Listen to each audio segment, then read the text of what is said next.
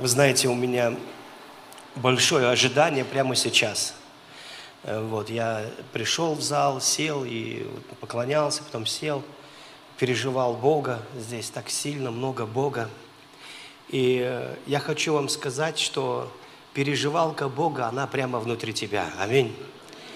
Ты можешь настроиться на волну Бога и так глубоко, так, на такую чистоту, что вообще исчезнешь, как енох. Э, это, конечно же, э, корпоративное служение. Оно в каком-то смысле зависит от проповедника. Но так много и от тебя тоже. Потому что ты можешь быть на самом лучшем месте. Там Бенихин, может быть, 10 Бенихинов. И знаешь, может такое быть, что с тебя как с гуся вода. Сто процентов. Я такое встречал. Я много такого встречал. Я помню, у нас было служение, ну, э, одна девочка, у нее 60 шрамов исчезло с тела. Э, у другой плоскостопия, ноги были косолапые, стали ровные. Коленка повернулась в правильную сторону. Э, кто-то плачет, смеется, и кто-то говорит, да, что-то сегодня в этой, эта конференция не очень в этом году. И ты думаешь, да?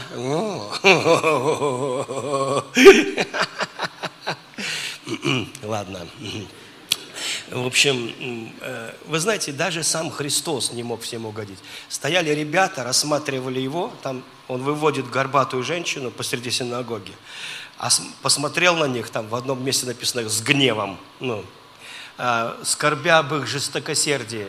Мне нравится этот перевод о жестокосердии, это синодальный, гениально. Но есть еще один перевод. Скорбя об их тупости – Понимаешь, когда у тебя на глазах чудо происходит, а ты, а это не от Бога. Хочешь сказать, ребята, у вас все нормально с головой. Ну, мне очень нравится, Иисус умножает хлеб, рыбу, накормил всех, потом по воде приходит на ту сторону, стоят люди и говорят, покажи нам знамение. И так, и дальше написано, Иисус глубоко вдохнул, выдохнул и сказал, да, не дастся этому роду знамения.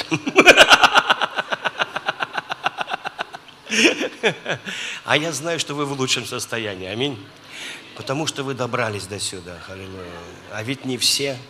Некоторые из вас почти по-пластунски, знаете, вперед, в сторону церкви.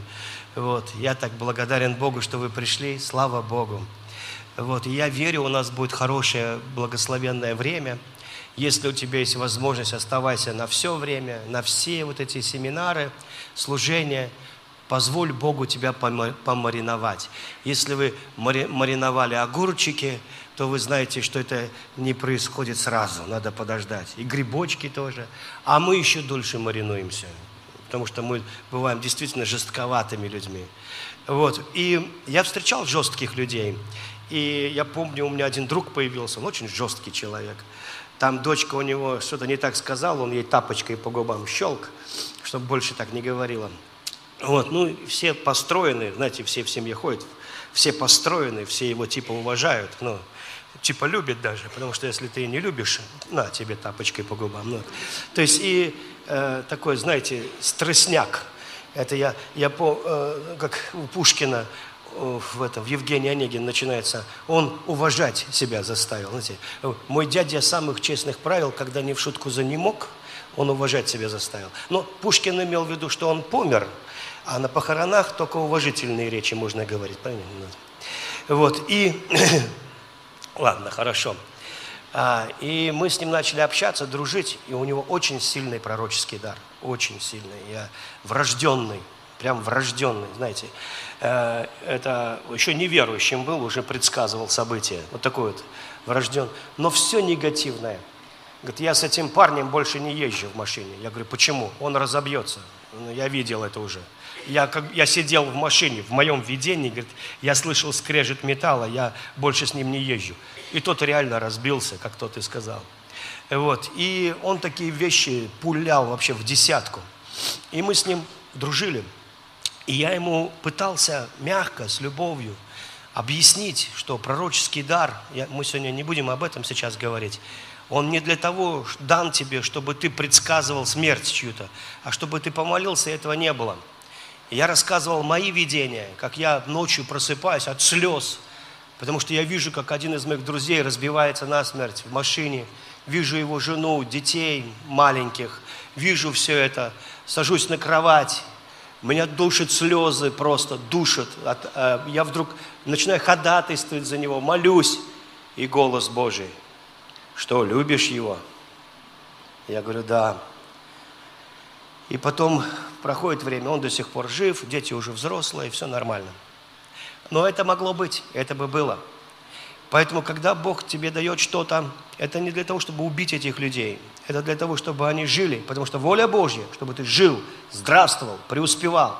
Это для всех написано. Аминь. Это не что-то для избранных, это всем. Если написано, то всем. Аминь. И, и поэтому, когда мы ну, начинаем жить с верой, начинаем жить с Божьей благодатью, с Божьей добротой, мы через все пройдем, мы все преодолевшие устоим. Аминь. Потому что Библия говорит, ты все преодолевший устоишь. Аминь. Смиряйся, это твоя карма. Аминь. Быть благословенным, счастливым и здоровым. Аминь. Если у тебя что-то болит, кишечник или еще что-то, скажи, вся внутренность моя, славь Господа. Аминь. И ты, кишечник, и ты, простата, все славьте Господа. Аминь. И исцелишься. Потому что Бог обязательно это сделает. Зачем ему, чтобы больная это славила Господа? Аминь. Пусть славит здоровая. И мы живем в победе, нам она дана. И вы знаете, я, он жесткий человек, очень жесткий. Он когда говорит, плакать хочется. Ну, я помню, мы с ним идем, и девчонка какая-то бросила бумажку мимо урны. И он просто сказал, подними, вот так. И она разрыдалась. Я сам чуть не зарыдал. Я, я тоже побежал поднимать. Ну, это, знаете, ну, и потом она с, подпрыг... с подпрыгивающим подбородком сказала, нельзя так с людьми. А он уже дальше пошел. И потом ангел забрал его из дома. И он говорит, я был в видении, я звоню в дверь в одну, а там полная разруха в семье. Я говорю, а чего вы так стрёмно живете? А они говорят, так ты ж нам пророчествовал. Вот мы так, все сбылось, как ты сказал. И я, говорит, в другую семью меня ангел. А они развелись. Я говорю, что развелись? Они говорят, так ты ж нам пророчествовал, что вы жить не будете.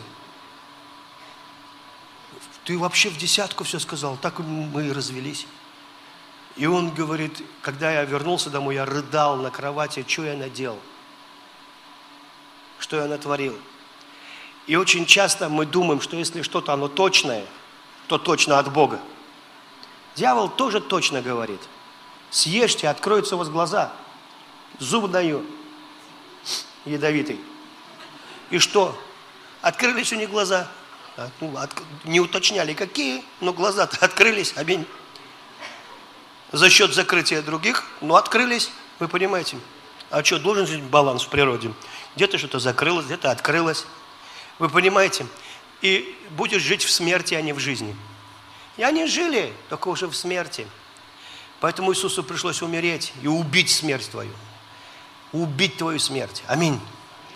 Если ты это поймешь, будет здорово. Аминь.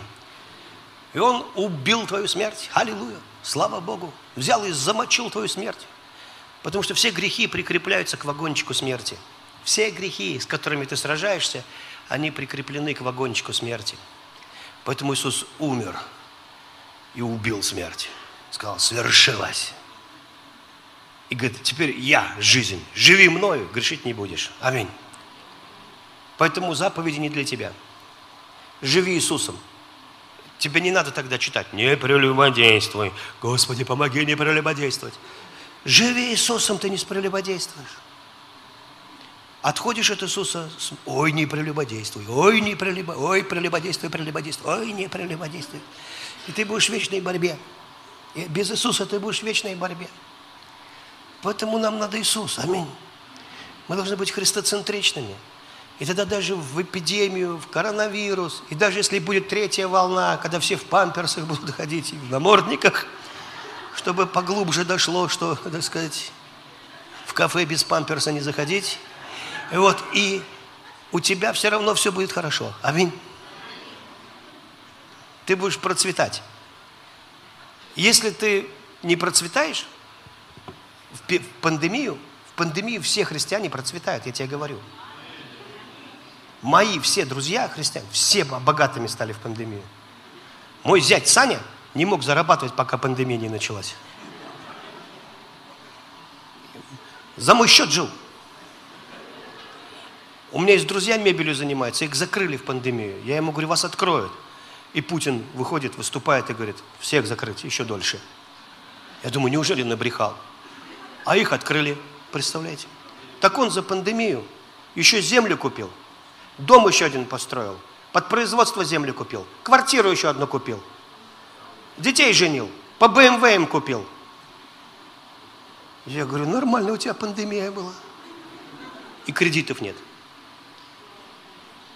Потому что если ты будешь христоцентричен, Христос твое упование, и ты это поймешь, у тебя все будет хорошо. Поэтому надо прижаться к Иисусу. Аллилуйя. Мы сегодня прижмемся. Я тебе гарантирую, ты прижмешься к Иисусу. Аминь. И церковь в пандемию должна расти, так говорит Господь. Тем более с таким шикарным залом. Аминь. Здесь вообще должно быть несколько собраний. И вы будете растить. У вас пастор от Бога, не какой-то левый. Аминь. У вас все хорошо. Аминь. Господи, спасибо Тебе. Мне так нравится уже здесь все. Кто-то исцеляется. Спасибо Тебе, Иисус. Всегда кто-то исцеляется. Хочется много. Давайте мы посмотрим. Я хотел открыть. У меня так много есть что говорить. Но у нас, слава Богу, есть время. Мало. Вот, но есть. Э, Боже мой. Я не буду говорить о супердуховных вещах сегодня. То есть я хочу говорить о простых вещах. У меня есть супердуховные, но они э, очень вам нужны. Они очень вам нужны. Вы, мы должны духовно расти. Аминь. Знаешь, почему тебе скучно в церкви становится? Потому что ты всегда ожидаешь ну, что-то нового а это ты все уже знаешь. Согласен?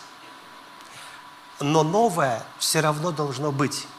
И оно не обязательно должно быть с кафедры, понимаете? Оно должно быть в твоей жизни все равно.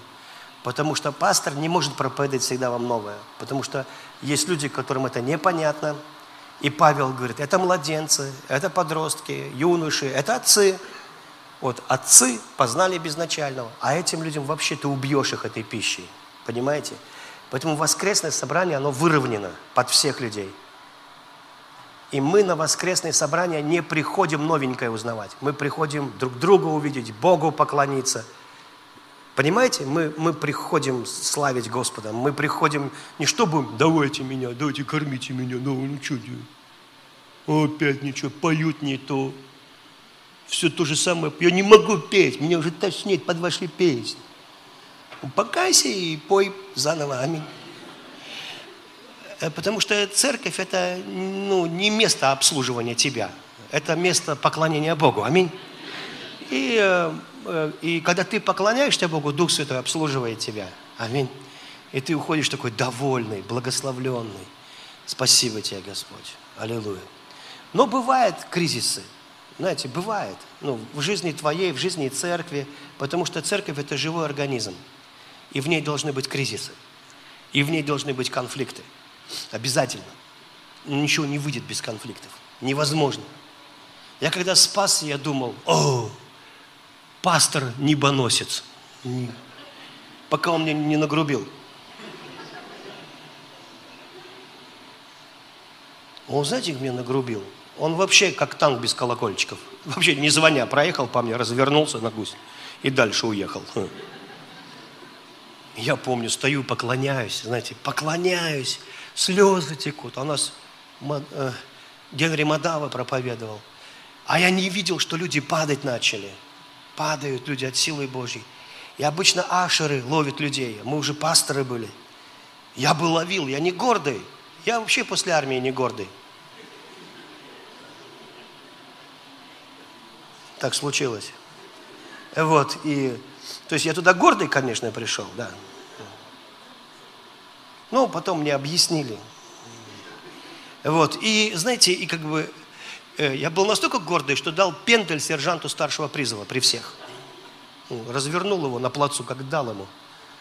Знаете, я знал, что у меня будут проблемы. Я знал. Я, я когда выходил из строя пендель давать, вся моя внутренность говорила, вернись назад, не выходи. У тебя будут проблемы. Но справедливость, она важнее, понимаете, справедливость. Она... Справедливость должна восторжествовать в конце концов. Я даже не торопился, потому что знал, что на смерть иду. Поэтому я его развернул, как дал ему пентель. Там тишина была, как на небе, полчаса. Потом мне объяснили в особом отделе, не повышая даже голос. Я там покаялся, я вам серьезно говорю. Наверное, правда, через неделю я бил другого парня, моего призыва. Знаете за что? За то, что у него рожа наглая. Ходит такой с наглой рожей. Я смотрел на него, смотрел. Потом думаю, не надо человеку с такой наглой рожей ходить. В моем городе ты до остановки с такой наглой рожей не дойдешь.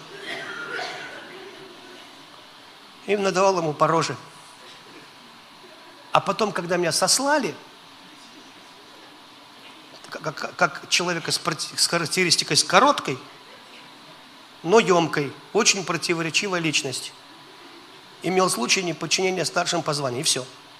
И с этой характеристикой сослали. И деды меня увидели в окно.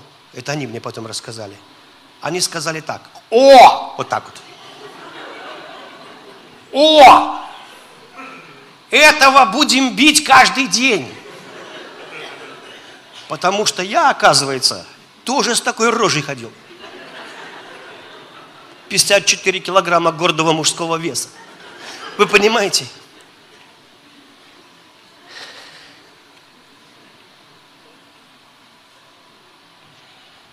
Увлекся.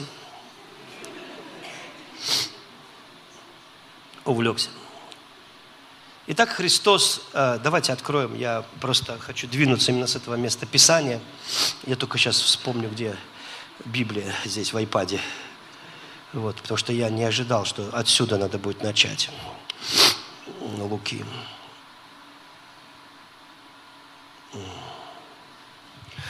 Итак, Луки 4, первый стих. Иисус, исполненный Духа Святого – возвратился от Иордана и поведен был духом в пустыню для искушения от дьявола. Там 40 дней он был искушаем от дьявола, ничего не ел в эти дни, а по прошествии их напоследок взалкал. И сказал ему дьявол, если ты сын Божий, то вели этому камню сделаться хлебом. Иисус ответил ему, написано, не хлебом одним будет жить человек, но всяким словом Божьим – и возведя его на высокую гору, дьявол показал ему все царства мира, вселенной, во мгновение времени, и сказал ему дьявол, тебе дам власть над всеми семи царствами и славу их, ибо она передана мне, и я кому хочу даю ее. Итак, если ты поклонишься мне, то все будет твое. Иисус сказал ему в ответ, отойди от меня, сатана. Написано, Господу Богу твоему поклоняйся, ему одному служи и повел его в Иерусалим, и поставил на высоком крыле храма, и сказал ему, если ты Сын Божий, бросься отсюда вниз, ибо написано, ангелом своим заповедуя тебе, сохранить тебя, и на руках понесут тебя, да не приткнешься о камень ногою твоей. Иисус сказал ему в ответ, на сказано, не искушай Господа Бога твоего. И, окончив все искушения, дьявол отошел от него до времени. И возвратился Иисус в силе Духа в Галилею, и разнеслась молва о нем по всей окрестности. Он учил в синагогах и от всех был прославляем. Вот это начало служения Иисуса. И он а здесь человек, стопроцентный человек. Он представляется здесь как абсолютный Адам, второй Адам. Он идет в пустыню и постится 40 дней для одной цели всего – быть искушенным, испытанным, специально идет. Потому что первый Адам, он проиграл дьяволу, и он отдал свою Еву, он отдал себя и Еву, и все царства передал э, сатане в этот момент. И теперь у Иисуса, как у второго Адама, встреча с этим же самым змеем, с абсолютно этим же самым искусителем. И вот он теперь не ест. Адам, Адам на сытый желудок э, продавал свою праведность, понимаете? На сытый желудок. Иисус идет так, что Он ничего не кушает в этот момент. Потому что Он сдает экзамен. И вот учитель, мастер, сам сдает экзамены. Я называю это единый Господний экзамен, ЕГЭ. Единый Господний экзамен. Это для всех христиан. Это вообще для всех, для всех, для всех. И у нас уходит время.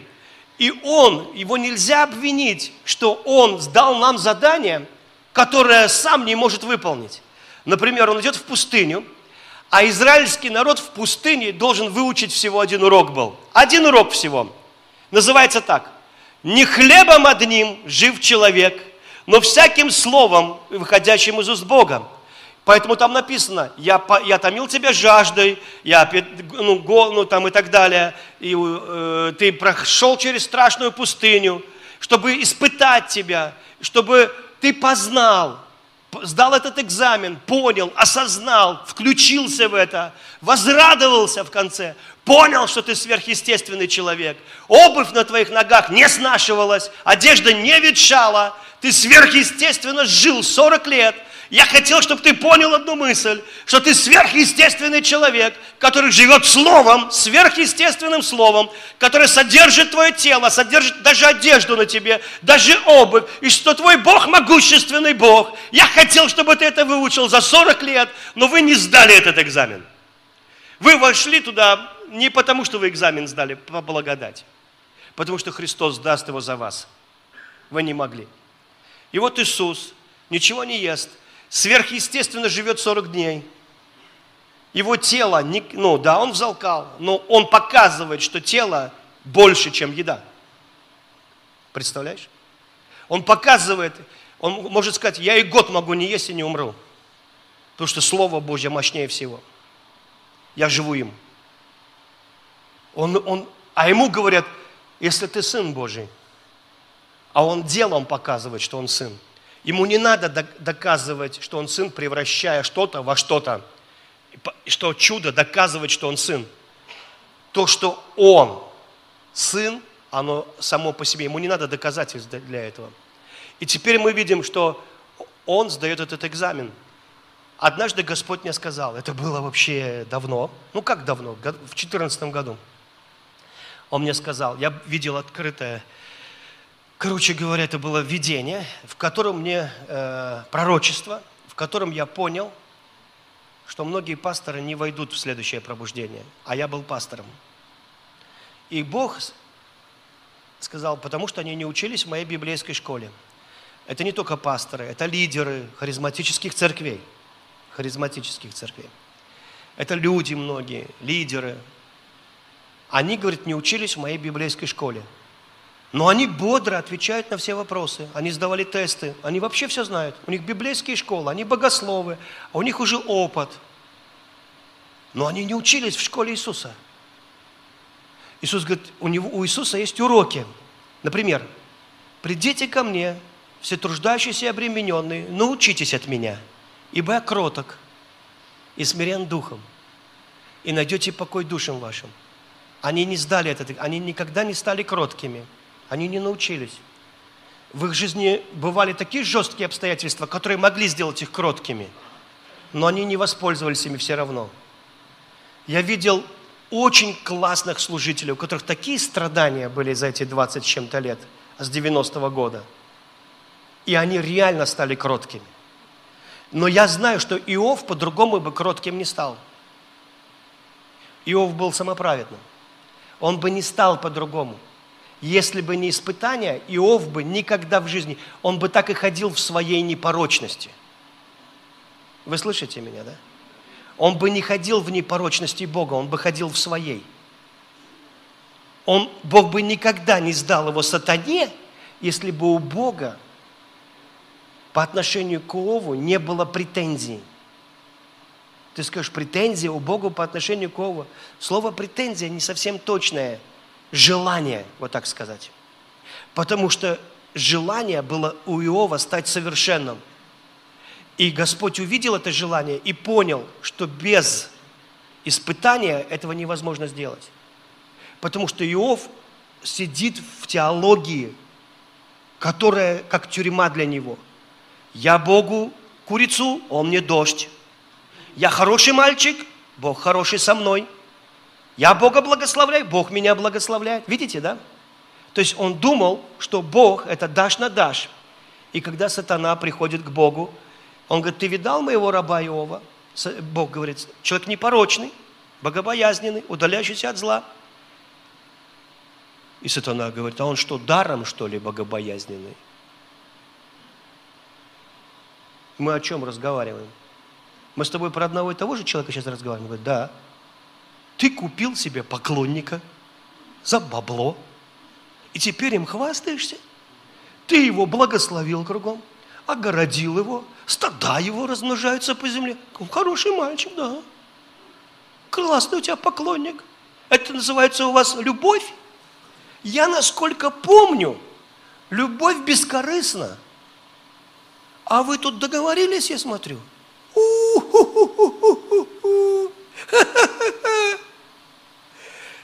Да ты коснись, и он тебя проклянет. Даю свой ядовитый зуб. И вы знаете, вы бы хотели, чтобы Господь о вас с сатаной поговорил? Вы скажете, Господи, не надо обо мне с сатаной разговаривать. Я же о тебе ни с кем не разговариваю.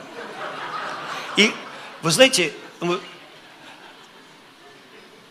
но по сути, по сути, он хотел пробуждения.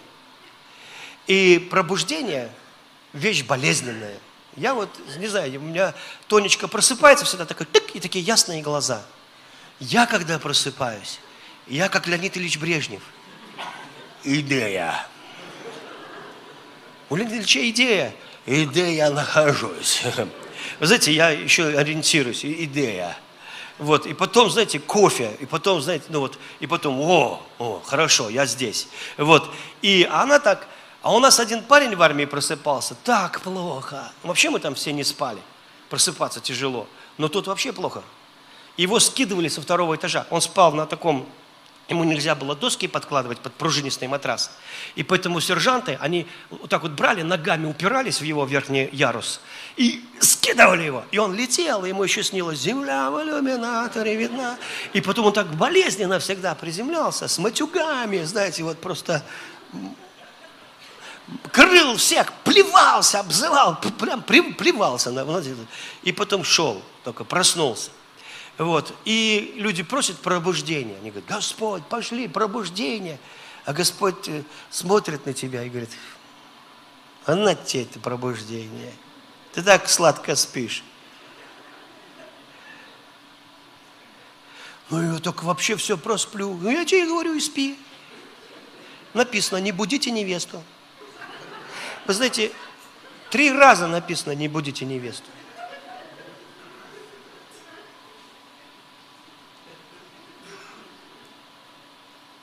Она спит, а Бог смотрит на нее, ой, как хорошо спит, ой, как спит. так смотрел бы и смотрел. О, невесте начало сниться, что она хочет послужить Господу. И выпросила пробуждение. А пробуждение штука болезненная. И все равно, знаете, мы просыпаемся иногда, как я говорю, знаете, кто-то проснулся, как Иов, от боли, кто-то проснулся от храпа своей собственной церкви, а кто-то от своего собственного храпа. И вдруг проснулся, думает, кто это здесь? А я не, я, я оказывается, это я. Вот, пробуждение оно нужно. Мы об этом будем говорить. Итак, дьявол предлагает Иисусу короткий путь благословения. Он говорит, просто поклонись и все.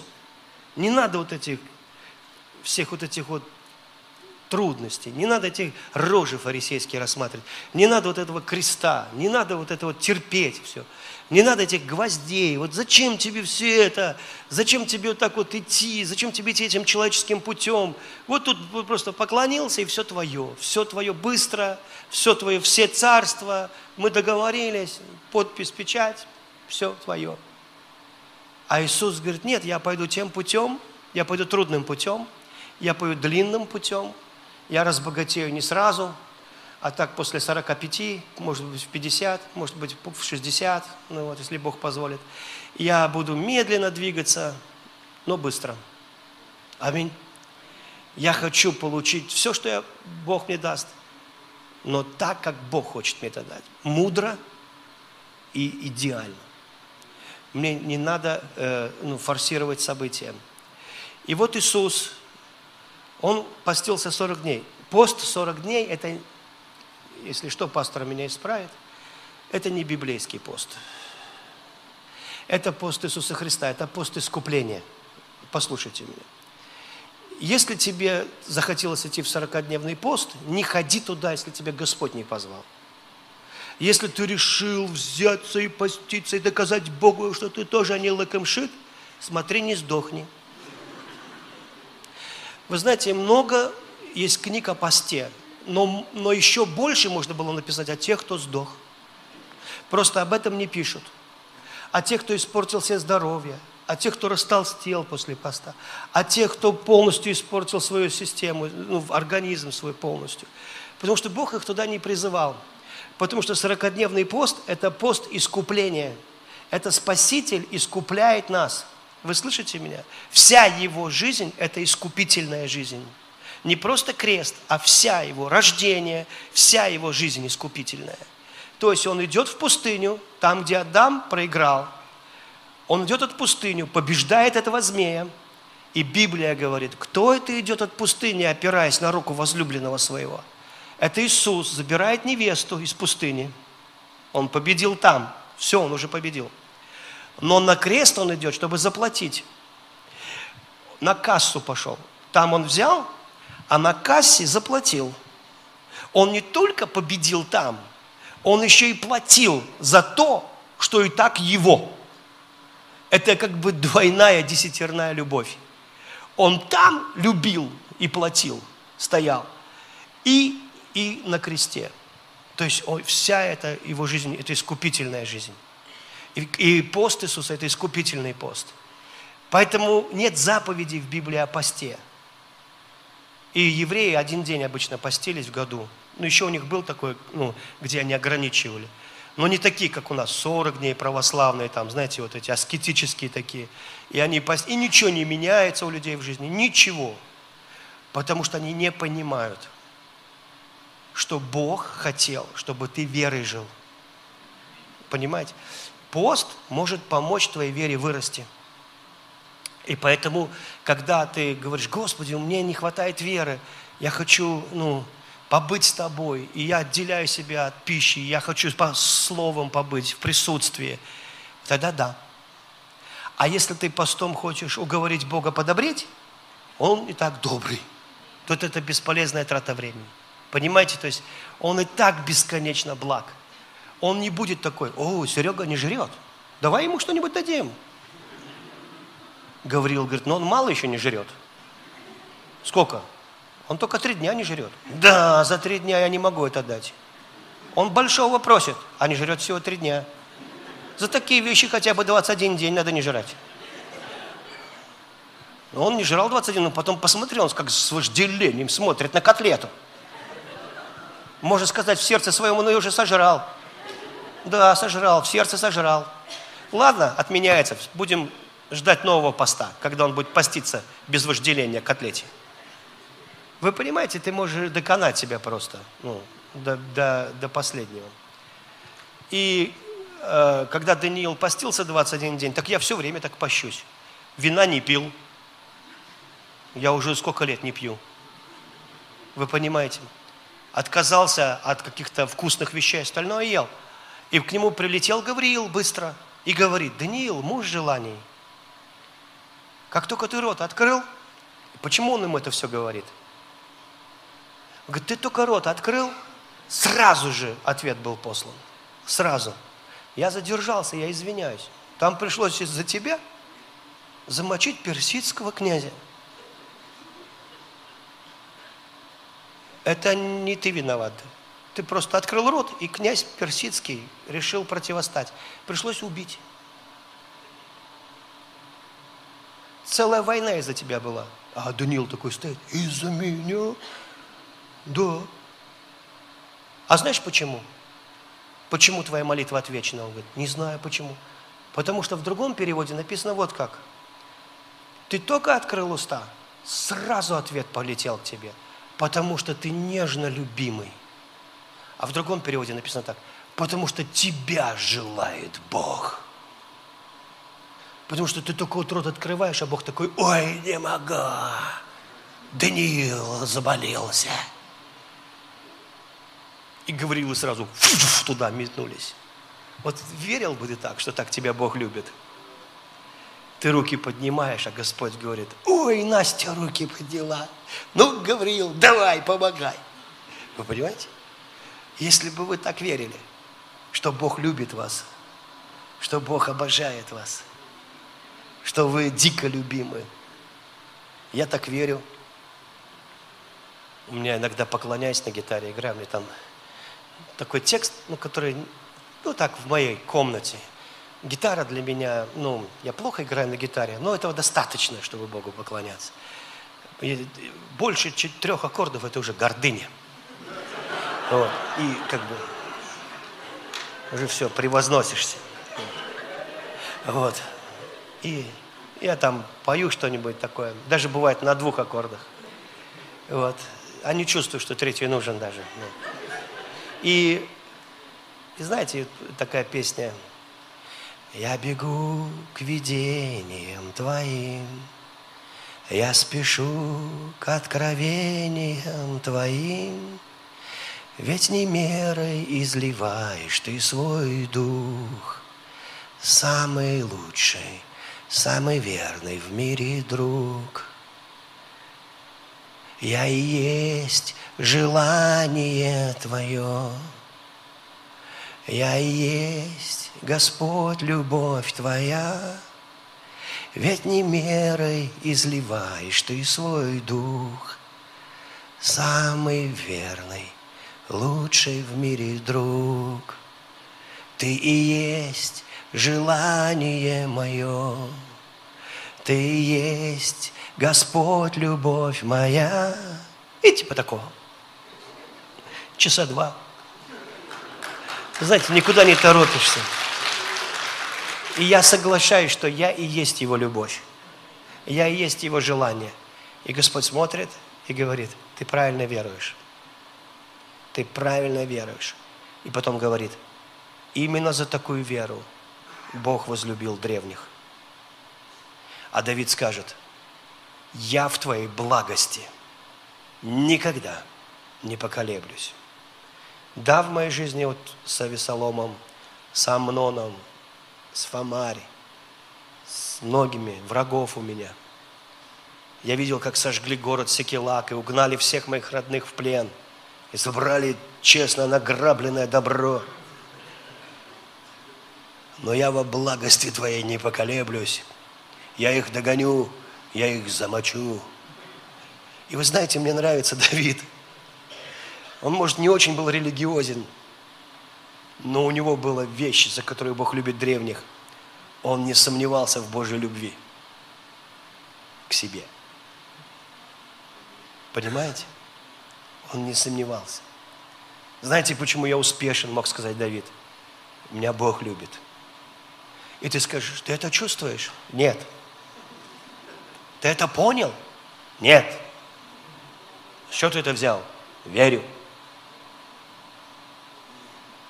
Начинается все с простой веры. Там, говорит, а без веры угодить Богу невозможно. А мы чувствовали, а мы поняли, а мы переживали. Давид, ты где прочитал это место Писания? Давид говорит, какое? Ну вот, где ты, э, Бог обнимает меня сзади и спереди. Нигде не читал. А чего ж так нагло это написал? Я так верю. И теперь мы все за ним повторяем. Но он первый, кто это написал. Бог обнимает меня сзади, мое прошлое, спереди, мое будущее и мое настоящее в руке Бога. И я спокоен. Мое прошлое искуплено. Мое настоящее искуплено. Мое прошлое, будущее искуплено. везде Бог. Понимаете, да? Бог обнимает меня сзади и спереди и полагает на мне руку свою. Иисус проходит эти все испытания. И, знаете, мне нравится, что там, в пустыне, где евреи ну, не выдержали испытания, Иисус выдерживает его и сдает этот экзамен. Не хлебом одним жив человек, но всяким словом, которое выходит из уст Бога, жив человек. Всяким словом. И для меня, э, допустим, слово Бога, оно очень вожделенно. Я с Давидом согласен. Я, как, как Давид, могу сказать, Господи, пожалуйста, и думаю, вы тоже. Только не молчи. Только не молчи. А то, когда ты молчишь, я могу в могилу сойти. Нельзя молчать. Мы по отношению к Богу невеста. Это самая великая тайна. Я хочу вам это прочитать. Первое, э, так, э, сейчас, секундочку, это э, евре, Ефесянам.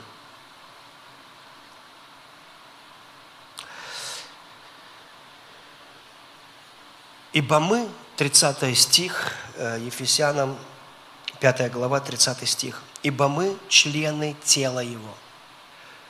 Э, как вы думаете, это местописание, короткий стих, мы члены Его тела. Это буквально? Как вы думаете? Ну, давайте, не буду вас мучить. Есть духовная реальность, называется мистика. Это когда вещи, которые я не могу видеть, но они реальны.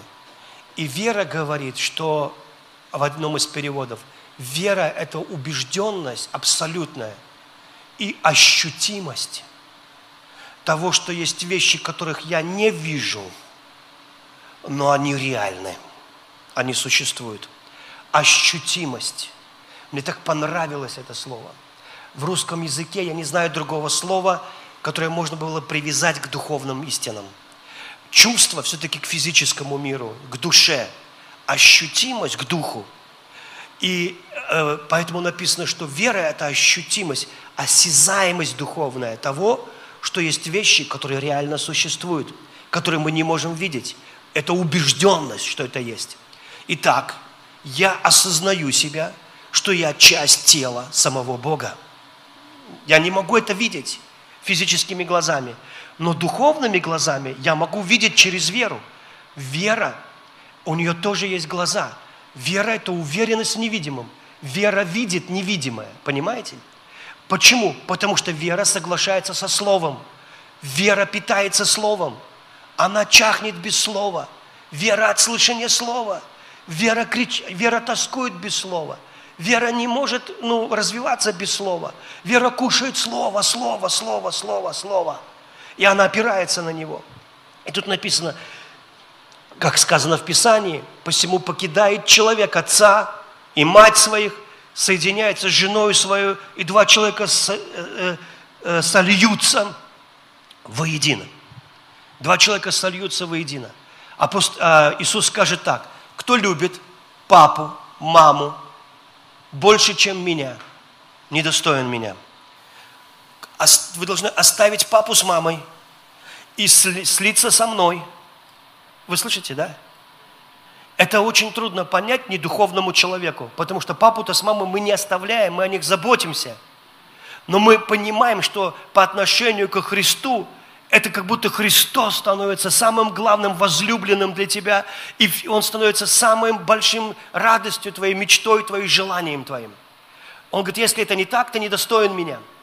То есть Он настолько возлюбил нас, что Он хочет, чтобы был отклик с нашей стороны. И потом Он говорит, как сказано в Писании, и они сольются. И 32 стих. Готовы? Это тайная истина – эта тайная истина очень важна. Я говорю, что она касается Христа и Церкви. Это очень тай, важная истина. Она настолько тайная. В другом месте в синодальной Библии написано, что это тайна скрытая от создания мира. От создания мира. И дальше написано, однако каждый из вас должен любить жену свою, как самого себя. Жена же должна уважать мужа своего. И интересно, что мы, мужчины, а, мы, ну, у нас такой подход к женщине странный, из нашей культуры исходящий. То есть мы говорим, ты должна меня уважать. Вот если ты будешь меня уважать, я буду тебя любить. Но вы знаете, э, вот стоит маленький мальчик, 3, 4 годика, и девочка 4 годика примерно, купаются голые. И девочка увидела разницу. И она так смотрела, смотрела, и потом сказала, ах, вот чем отличается это православное от, от, от протестантов. Вот. И то есть она сразу заметила, что есть разница. Но разница не только в деноминационном различии, да, а разница здесь в том, что один человек активный, а другой пассивный здесь. И, и если внимательно посмотреть, недолго, конечно, да, не, то ты обнаружишь, что один сеет, а, а другая принимает. Один сеятель, а другой поч, а другая почва. И это везде, и в душе, и физически. Если ты туда сеял, пожнешь мальчика или девочку. Понятно? Само ничего не произойдет. Если ты сеешь туда любовь, пожнешь уважение. Нет уважения, она почва. Она не может родить, чего не посеяно. Алло. Аминь. Поэтому Христос изливает свою любовь на нас. Он не требует от тебя плода, если он не изливал в тебя любовь. Поэтому некоторые люди спасаются так, по благодати просто. Он знает, что они это не пережили. Он, благ... Спасение – это дар. А вот плодоносность – это посев. Это тоже дар. Но это дар, когда в тебя сеяли слово. И слово сеяли в экстазе. А? Хорошо, другой пример духовный. Идут Опа с Клеопой. И Иисус пристает к ним. Они не узнали. Он говорит, о чем разговариваете? Клеопа говорит, ты что, иностранец? Он говорит, в смысле? Ну, газеты не читаешь? Он говорит, а что случилось? Иисуса распяли. Да вы что? Да, я тебе говорю, а мы думали, он пророк. А он, оказывается, мы, мы не знаем. И он говорит, он несмысленный сердцем. В современном переводе, в моей интерпретации, о тормоза. И начинает от бытия учить их. И потом преломляет хлеб в доме, помните, и стал невидим. Не написано, что исчез, слава тебе, Господи. Стал невидим. И знаете, что сказал Клеопа Опи? Клеопа говорит, не горело ли в нас сердце? Помните это? То есть семена сеялись с экстазом.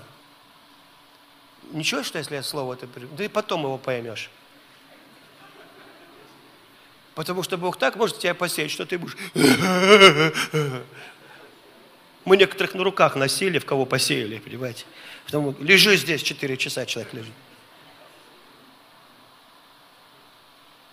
Потому что Слово Божье, оно не тщетно, оно врывается в твой дух, оно изменяет твой дух, оно делает тебя влюбленным, оно делает тебя святым, оно делает тебя благословенным, оно производит в тебе благодарность, оно производит в тебе счастье, оно производит в тебе, тебе нужно Слово. Аминь. И поэтому многие христиане, они, они, они слушают проповедников, которые в них что-то производят. Потому что они понимают, давай, говори, говори, а то я сдохну. Потому что они понимают, что сами не могут произвести плод. Что нужно, чтобы что-то произошло.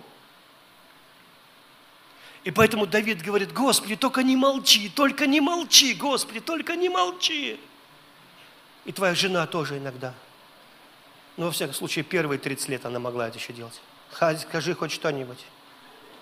Что тебе надо сказать? Ай,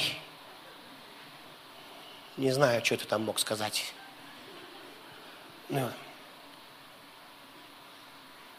Что ей надо, я не знаю. Что этой бабе? Я не знаю, что ей надо. Ты меня хотя бы уважаешь, да я тебя сто лет уже уважаю. Понятно. Поэтому многие, даже христианские браки, они несчастливы. Они несчастливы. У меня бабушка Оля, когда мама моя замуж выходила, они плакали. Потому что счастье девушки заканчивается, когда она в брак вступает. У некоторых даже закончился во время первого медового месяца. Уже фактически муж их бил квадроциклом, на котором они гоняли. Я извиняюсь, где-нибудь там, в Европе, пытаясь быть счастливыми. Орал или обзывал, или еще что-то, не понимает, что ей надо. И потом уважай. И здесь Павел о женщинах говорит, мало. Жена уважает своего мужа как Христа. А в основном о мужчинах. И потом говорит, я, я объясню, почему я много говорю о мужчинах, Павел пишет. Потому что это касается Христа и церкви. В начале Христа, потом церкви. Потому что это великая тайна. Христос и церковь. Это великие отношения. Это невероятное счастье. Вот почему в церкви должно быть переживание Божьего славы и Божьего присутствия. Вот почему. И там написано, а как Христос возлюбил церковь? И здесь очень важно это понять. Друзья, знаете, почему я хожу в церковь до сих пор? Хотя я знаю моего пастора вдоль и поперек, он мне ничего нового уже давно не проповедовал. Хотя он говорит, ну как вам моя проповедь? Я говорю, о, говорю, но я э, немножко, ну, да, там было откровение. Но, но, но знаете, ну, дело в том, что не в откровении дело, а дело в том, что церковь даже больше, чем мой пастор. Церковь больше, чем проповедь с кафедры. Церковь – это невеста Иисуса Христа. И зрелость – это понимание, что моя церковь выросла, и мы должны ходить не потому, что там классная проповедь просто, а потому что мы зрелые, мы любим друг друга, мы переливаемся в друг друга, мы стали одной частью, одним телом. И поначалу бывают такие подростковые прыщики, такие, знаете, болезни подростковые. В этом мне ничего тут нового не проповедуют, мне тут ничего нового не говорят, мне тут ничего это. И я бывало, я, вот, я заметил, я готовлю свое сердце к слышанию. Я, допустим, еду в церковь и молюсь. И я смиряюсь перед Богом в этот момент. Это и есть настоящее смирение. Написано, а вот на кого я презрю, говорит Господь. На смиренного и сокрушенного духом и трепещущего перед Словом Моим.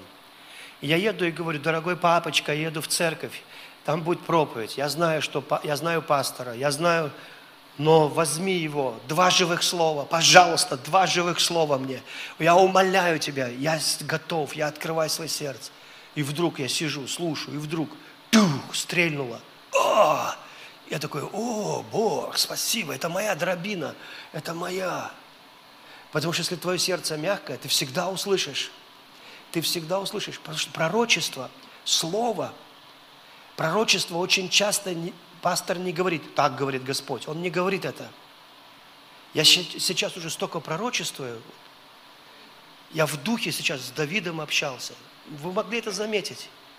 Я в духе, ну, переживаю небо, потому что все святые здесь. Правда, Даниил? Аминь. Ну и вот. Даже Сара на меня не обижается. За то, что я сказал, что она в синих спортивных штанах стояла за палаткой с отвисшими коленками и овечьими какашками, прилипшими к ней. И заправляла грудь в спортивные штаны. И было уже много лет – и когда она услышала, что через год у нее будут дети,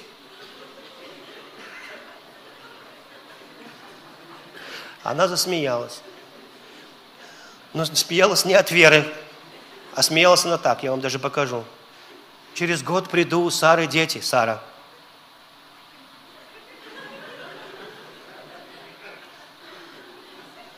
Это уже 25-я конфа в ее жизни. Ее уже все мотивировали. И Господь говорит, что она надо мной ржет? Сара, я? Мне уже давно не смешно. А, и, и Господь говорит, я через год приду. И потом называет Сару великой женщиной веры. Ай да Господь, спасибо тебе.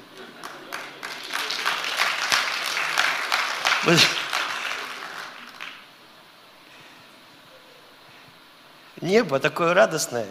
Вы знаете, там нет религии вообще. Ты так будешь удивлен. Ты когда... Многие люди не хотят на небо. Они говорят, Господи, помоги. Коронавирус, эпидемия, война на Украине. Ну и пусть я здесь буду еще, ладно? Они боятся прям неба. Потому что они не хотят всю вечность петь в хоре.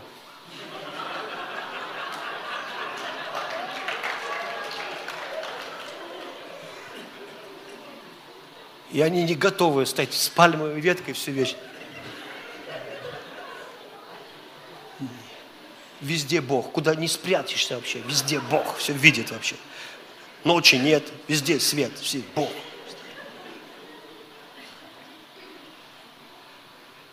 Потому что для них Бог это Бог.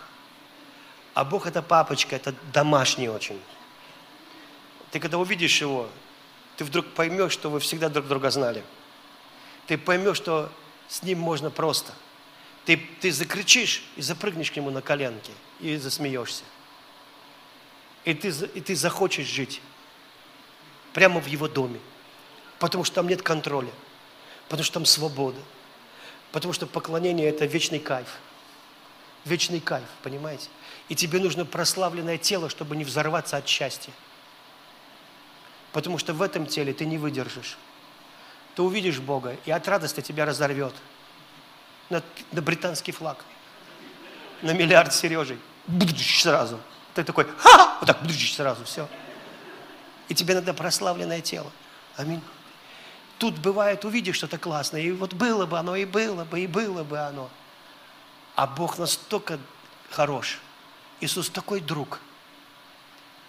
Я помню один такой великий такой проповедник такой. Раз его Бог на, на океан забирает. Он говорит, я прям был на песке, стою. Иисус стоит, смотрит. Вот так руки сложил и смотрит. Я такой, и он так. Я, он опять. Я такой. А у меня внутри, делай то же самое. Я такой, ну, Иисус. Я такой. Он так поближе подошел. Я так. Он еще поближе подошел. Я тоже так. А он меня хватит, как бросил в воду. А я его хватит тоже бросил в воду. И мы хохотали, баловались, ржали, говорит, вообще как. Сели потом. Он говорит, ты знаешь меня как вот такого всемогущего, а как друга никогда не знал. Как безопасного, лучшего друга. Ты никогда меня не знал.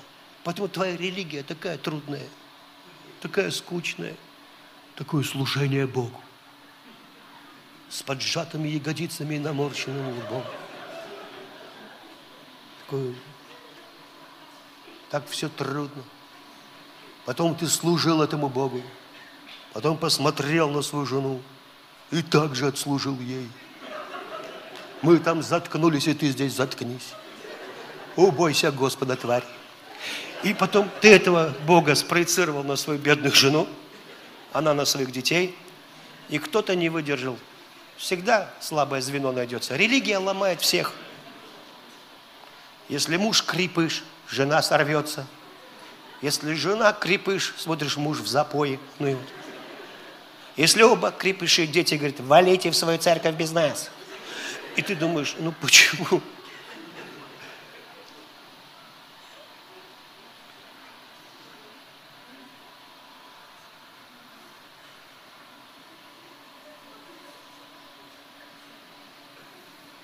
Мы так верили. Мы их пороли, пороли во имя Иисуса, они не смогли.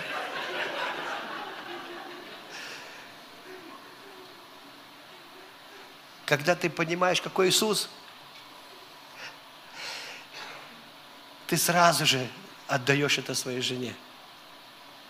Ты любишь ее. А там написано, как он ее возлюбил. Он убил грех Христос убил грех и не помнит его, и не видит его. Поверите ли вы это? Вы поверите вообще? Но Исаия говорит, кто поверит вообще? Мы верим в Иисуса. А, молодцы. Вы верите, что Он ваш грех убил? Вы верите, что Он вам грех не вменяет? О чем это? Ты ереси нам проповедуешь, пастор Сережа. Вы верите в Евангелие. И верим в Евангелие. Это и есть Евангелие. Христос не вменяет грех. А он говорит, мужья, вот так любите своих жен, как Христос церковь. Смотришь на нее, она уже это 30 килограмм тому назад, конечно, она выглядела лучше. И ты ей это вменяешь. Так ты, когда женился, маму видел? Я всегда говорю молодежи, не женитесь, живи один. Я говорю, зачем тебе это надо? Как Высоцкий спел, тут за день так наковыркаешься. Придешь домой, там ты сидишь. И тебе что-то надо все время. Вот. И зачем? Потому что тебе надо научиться от Христа. Когда ты любишь жену свою, не вменяешь ей ничего. А почему? Потому что тебе не вменяют. И дальше. Ты не видишь грехов, недостатков, не видишь в своей жене. Вот так Христос любит церковь. Когда говорят, церковь, пророки есть такие. Спаси их, Господи, тоже. Церковь должна покаяться в своих грехах. Такая церковь сидит, всегда грязная, такая всегда грешная такая церковь сидит. У нас теология греха, знаете. Я даже книжку начал писать. Может, вам прочитаю одну главу. Ну, я ее не, не читал еще публично, но мне просят ее читать. Говорят, ты прочитай. А давайте сейчас прочитаю. А что сейчас, ну, сейчас? Одна, она короткая. Нет, там несколько глав. Я медленно пишу. Сейчас. Первая глава. Я тут, дорогие друзья, забеременел книжечкой. Долго ее вынашивал. И вот, наконец, родил первый абзац. Главное, чтобы было не скучно. Скука – это все же симптом отсутствия Божьего присутствия. Скука хуже, чем понос. Понос, какое-никакое, но событие. Внутреннее движение нашего организма побуждает нас к внешней активности, итогом которой в большинстве случаев становится счастье. Пусть эта книга будет про счастье.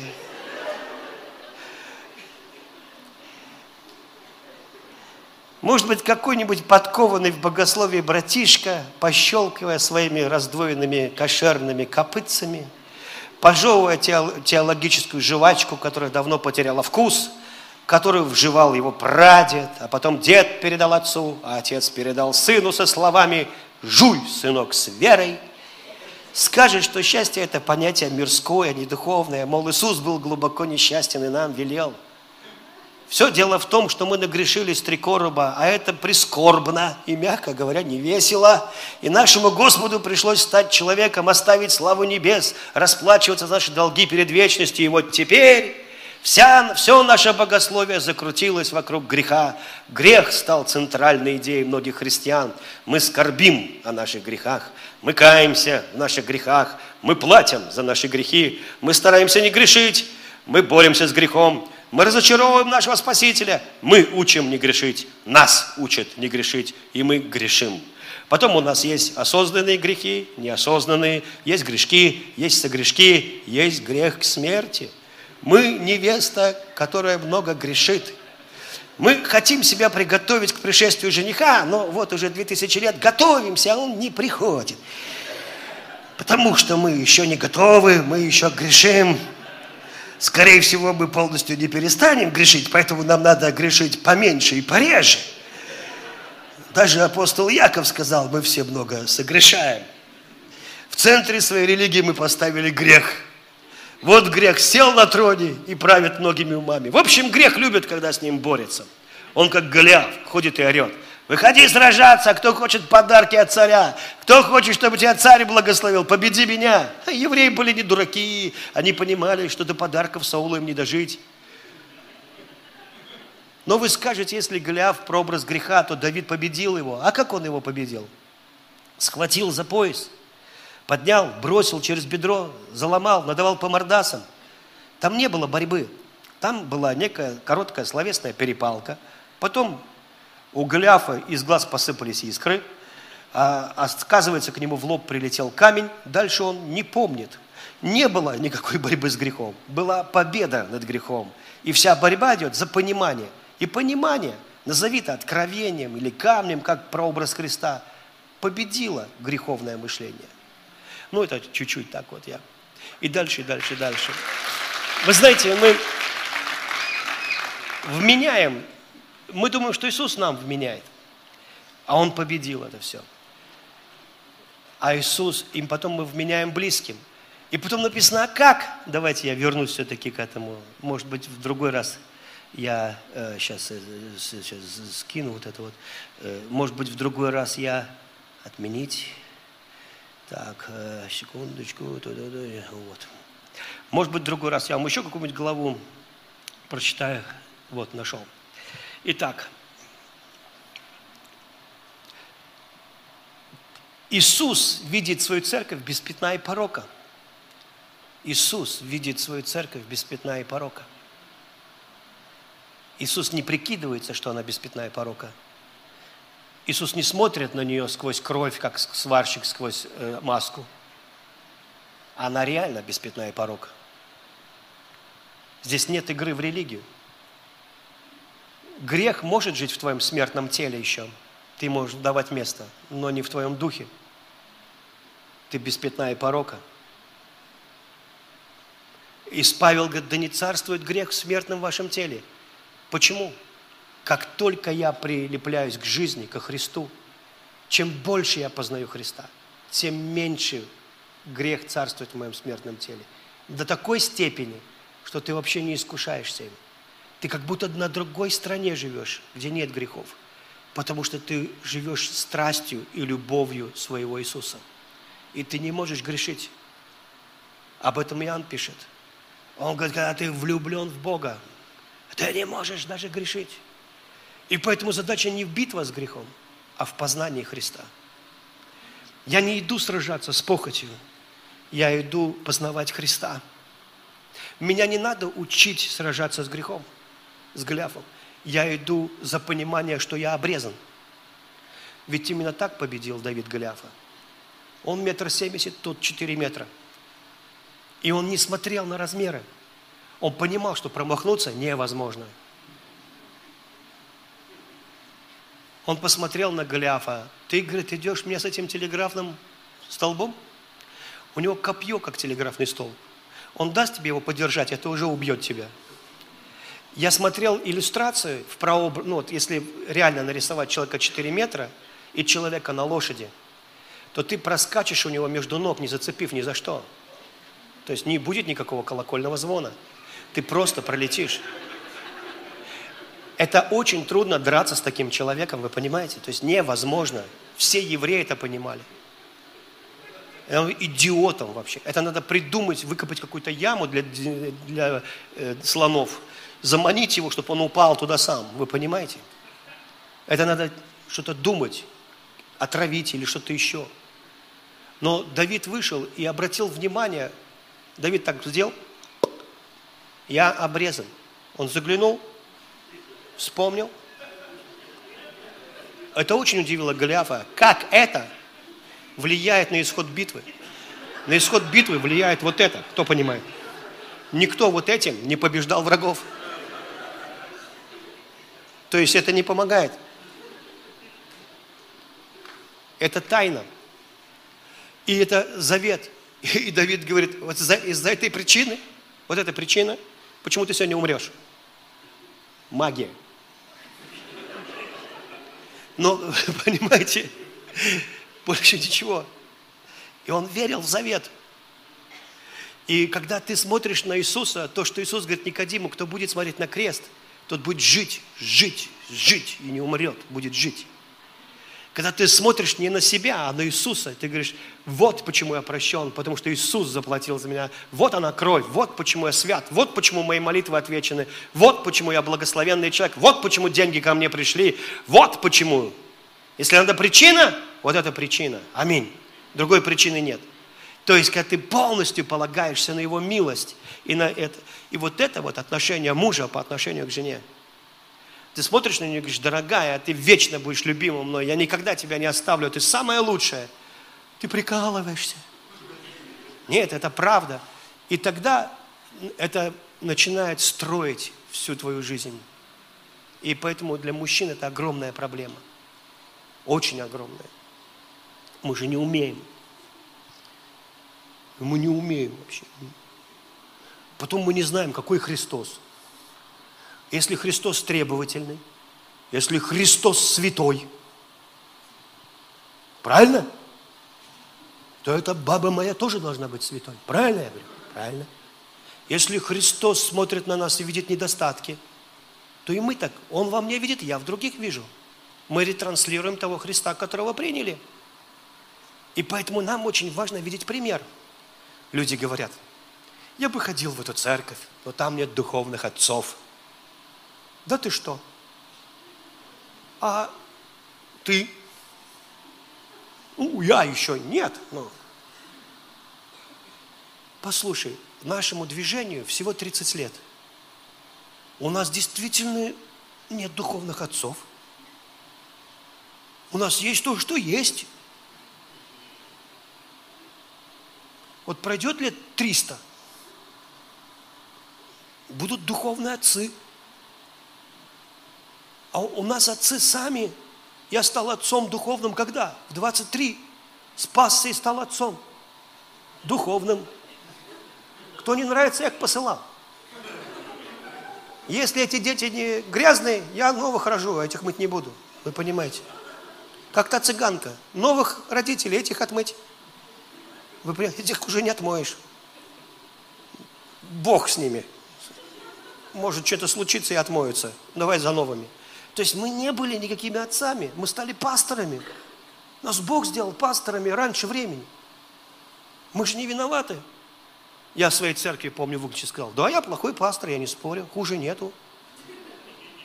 Ну, вы вот другой придет, поймете, что я был лучше. А другой пришел, они все разбежались, меня вспоминали. Он их как начал джетвелить. Всех по 12. А их всего 12. Ну, их было 24, стало 12, как он и хотел. Остальные ушли. Не выдержали. А другие не ушли, потому что а куда нам идти? Куда нам идти? Там нет больше ничего. Понимаете? И мы такие, какие есть.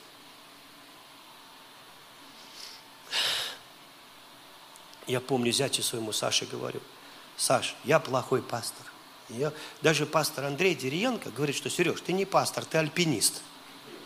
Я говорю, в смысле? Он говорит, ну ты вот лезешь в гору, вообще не оглядываешься, идет кто-то за тобой или нет.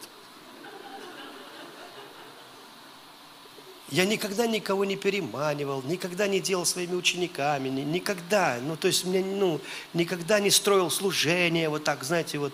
То есть, я иду, я правда очень хочу к Богу, очень хочу.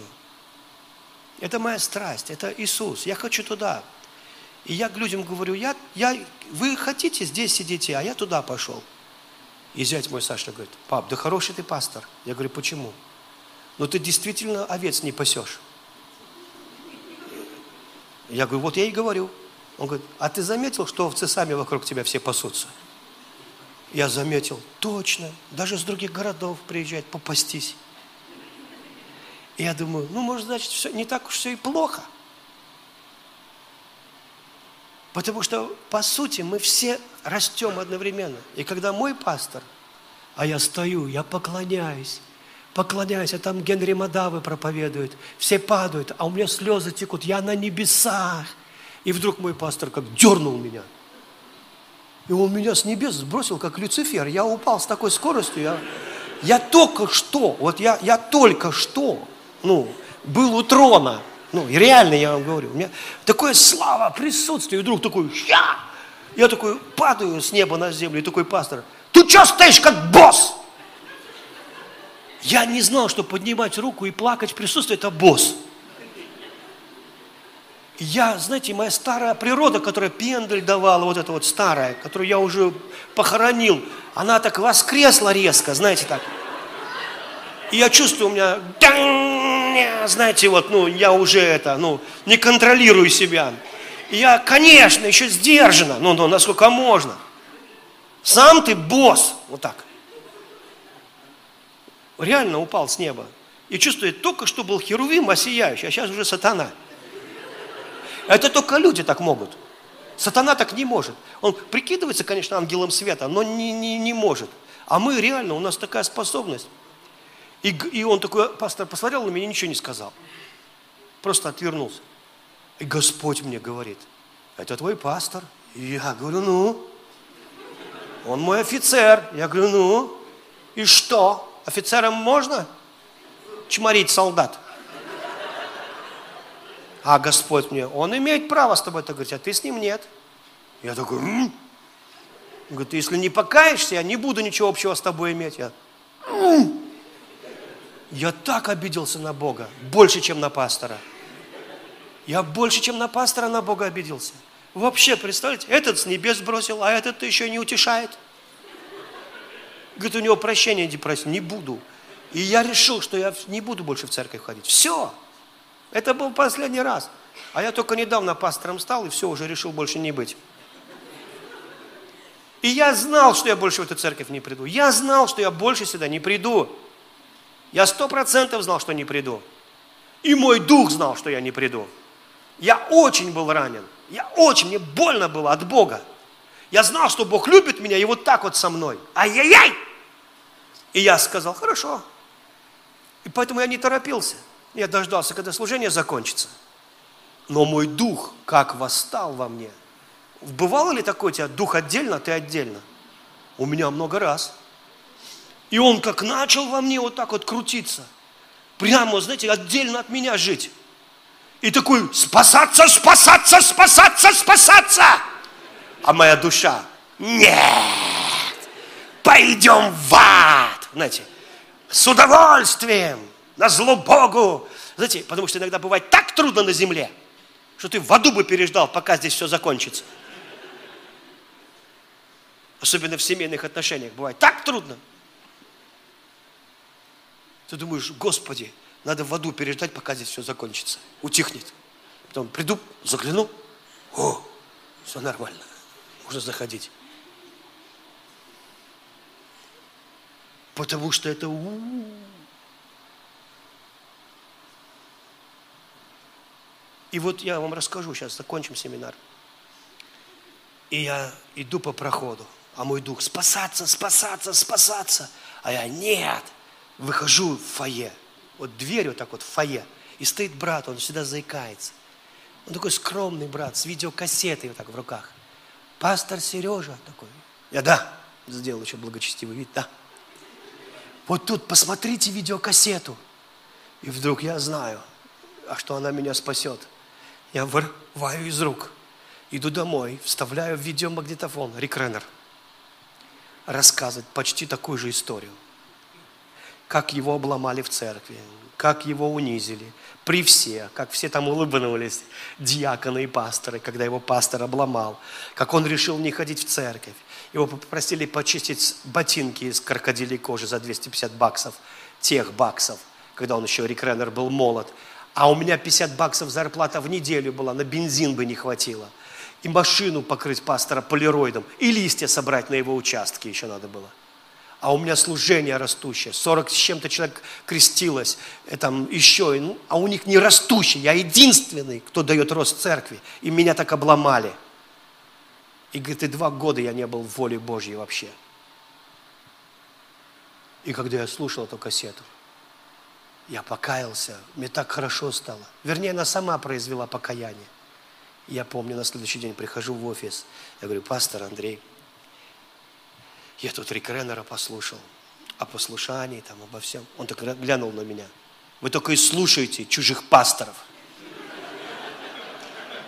Я чувствую такое, на тебе еще. Но у меня уже была броня праведности.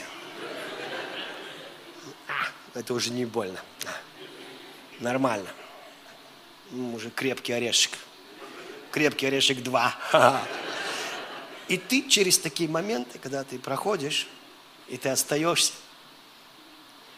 ты становишься зрелым, становишься отцом. Понимаете, да? Ты не можешь без этого. Ты не можешь без трудностей. И семья, из-за того, что ты такой муж несовершенный, да и бабка у нас тоже, я вам хочу сказать. Мы все караси из одного водоема. Ты хочешь, чтобы он у тебя был такой, как одна написала в подъезде помадой. Почему все не так? Я прочитал, я ее знаю. Да все у тебя так. А как ты хотела? Когда вы в роще, в березовой, друг другу морды бьете, с подругой за волосы таскаете за какого-то парня, с чего бы у тебя все так должно быть? Милая, у тебя все так. Когда я буду счастливой? Вот когда будешь счастливой, тогда и будешь счастливой. А когда у меня деньги, вот когда деньги появятся, тогда и появятся. А когда у меня будет все хорошо, вот когда у тебя будет все хорошо, тогда у тебя и будет все хорошо. А пока у тебя все плохо, все плохо, вы понимаете? С чего оно будет все хорошо, когда у тебя все хорошо? Вы понимаете? С какого перепуга вообще что-то наладится, когда здесь ничего нет? Когда здесь, я помню, меня один друг, я пример приведу. Сережа, ты пастор-миллионер. Повтори. Я говорю, да не буду я это повторять. Ну скажи, я пастор-миллионер. Я говорю, ну Жень, отстань. Ты что, не веришь, что ты пастор-миллионер? Ну, я не могу сказать, что я не верю, иначе я отрекаюсь, понимаете? Я говорю, ну, я говорю, я пастор-миллионер. Говорю, ну, ну, ну, ну, верю. Тогда скажи вслух, я пастор-миллионер. Я говорю, Жень, ну, отстань, говорю. Ты хочешь миллион? Я говорю, ну, миллион. Я говорю, ну, ты скажи, я пастор-миллионер. Я говорю, ну, я пастор-миллионер, ну, чтобы он отстал. Ты как-то без веры говоришь. А ну скажи громко, я пастор-миллионер. Я говорю, я пастор-миллионер. А сам чувствую, это не мой текст. Это я и миллионер, это разные люди, вы понимаете? И он мне что-то говорит сейчас, ну, что ко мне не имеет отношения. И вдруг до меня доходит, почему у меня нет миллионов. Потому что я их не принимаю. Потому что я в них не верю. Я верю, конечно, можно помолиться. Господи, дай миллион. Бог смотрит и говорит, хм, дуракам не даю. Ты говоришь, почему? Я говорю, да потому что ты в духе не миллионер. Ты в духе больной, поэтому ты больной. Ты в духе критик, поэтому ты критик. Ты в духе, ты пойми, ты должен поменять это. Как? Посмотри на меня, посмотри, как я велик. Начни думать обо мне хорошо. Хорошо, это как? Ну, что я хороший. Насколько? Я не лимитирую тебя ничем. Ты ограничиваешь себя. И я начал говорить. Я не говорил, я миллионер. Я говорил так. Мой Бог богатый. Мы даже пели. Мой Бог богатый щедрый Бог. Слово «щедрый» в Библии встречается раз сто. Щедр Господь, многомилостив Господь. Я начал величать Его, насколько Он милостливый, насколько Он богатый, насколько Он щедрый. И потом, это мой папа! И начал им хвастаться. Потом я понял, что если папа, то и сын. Потом и начала моя внутренность меняться – Потом я сказал, я пастор-миллионер. Ну, как-то нагловато, но сказал. Чувствую, еще не совсем мой текст. Я пастор-миллионер. Миллионы! Сюда! Я открыт. И вы понимаете, и ты сначала внутри меняешься. Сначала ты допускаешь мысль, потом ты начинаешь верить и говорить то, что ты веришь. Не чувствуешь, не видишь, нет перспективы. Но ты говоришь. Или ты говоришь, мой Бог любит меня. Не чувствуешь, не видишь, не понимаешь, нет перспективы. Любит, любит, любит меня мой Бог. Я любимчик, поэтому благословлен. Все мои грехи прощены. Ты не чувствуешь, ты просто веришь и ты говоришь. И я помню, мы дом начали строить. Как? друг мой этот, Серег, у меня было 11 миллионов, когда я начал дом строить, кончились. Я говорю, Жень, а у меня не было миллионов, у меня было тысяч пять, я уже построил. Ну, конечно, у него крыльцо стоит столько, сколько мой дом. Я думаю, он там львов уже поставил, наверное, каких-нибудь. Но э, я, я-то, я, я, я заметил, что в Зимнем или в Смольном хорошо смотреть, а жить не очень. И я понял о домах, что не надо такого, ну, что достаточно просто, но красиво, со вкусом. И все. Уютно. Мой кот в коробку залазит, открой пакет, он в пакет залезет. Ему хочется, чтобы пространство было ограничено, вы понимаете? А когда ты спишь в спортивном зале, и везде 4 метра потолки, и призраки летают. Такая темнота глубокая-глубокая, знаете. Ты думаешь, да, что-то не очень надо. Э, и там, э, э, э, э. Вот. И как я начал понимать Иисуса? Через людей, не только через присутствие. Присутствие сообщает тебе Иисуса, а без картинки, без людей тебе не понять. Вот почему Иисус скажет, когда они увидят любовь, которую вы имеете друг к другу, люди будут знать без вашей проповеди, что вы мои ученики. Понимаете, да? Когда они увидят, что вы любите друг друга. Я помню, как трудно для меня было. Я вообще думал, что Тонечке повезло. Я классный пацан. Все будет хорошо. Но первые три года я начал думать, что я проклят. Ну, не сильно, но с легонцухи. Во всяком случае, в семейной жизни. Потому что мы много ссорились. И она, она не знала ее отца. Я и слово, она два. Я два, она четыре. Я четыре, она восемь. Вот тут уже надо было знаться и сказать, все, муж прав. Нет. И я, я помню, я сижу как-то на одном служении. Я сижу, и приезжает женщина, пророк.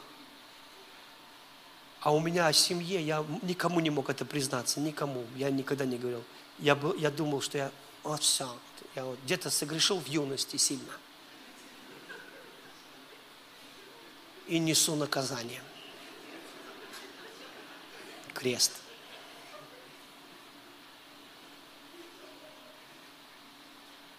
У нее отверженность страшная. Она, ты куда? Я говорю, я просто на конференцию пойду. Нет. Я говорю, ну, Тонечка, а на сколько? Я говорю, да на один день. И она меня провожала, как мать сына на фронт. Надо мной друзья прикалываются вот так вот все. А тебе стыдно, ты же мужик. Знаешь, как мужика унижает, когда его друзья такие, угу. Жена что-то скажет сиди тут, и друзья такие, Ха? И ты понимаешь, что ты надежно закрепился за женский каблук.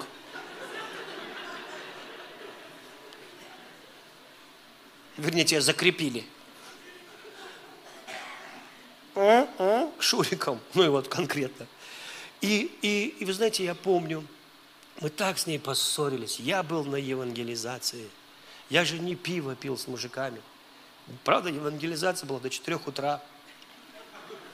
Но у Сереги, моего друга, жена, вообще даже в морге не звонила. Она, ну, как бы, моя уже с белого нагла в почтам, а сотовых не было, знаете, уже, уже все.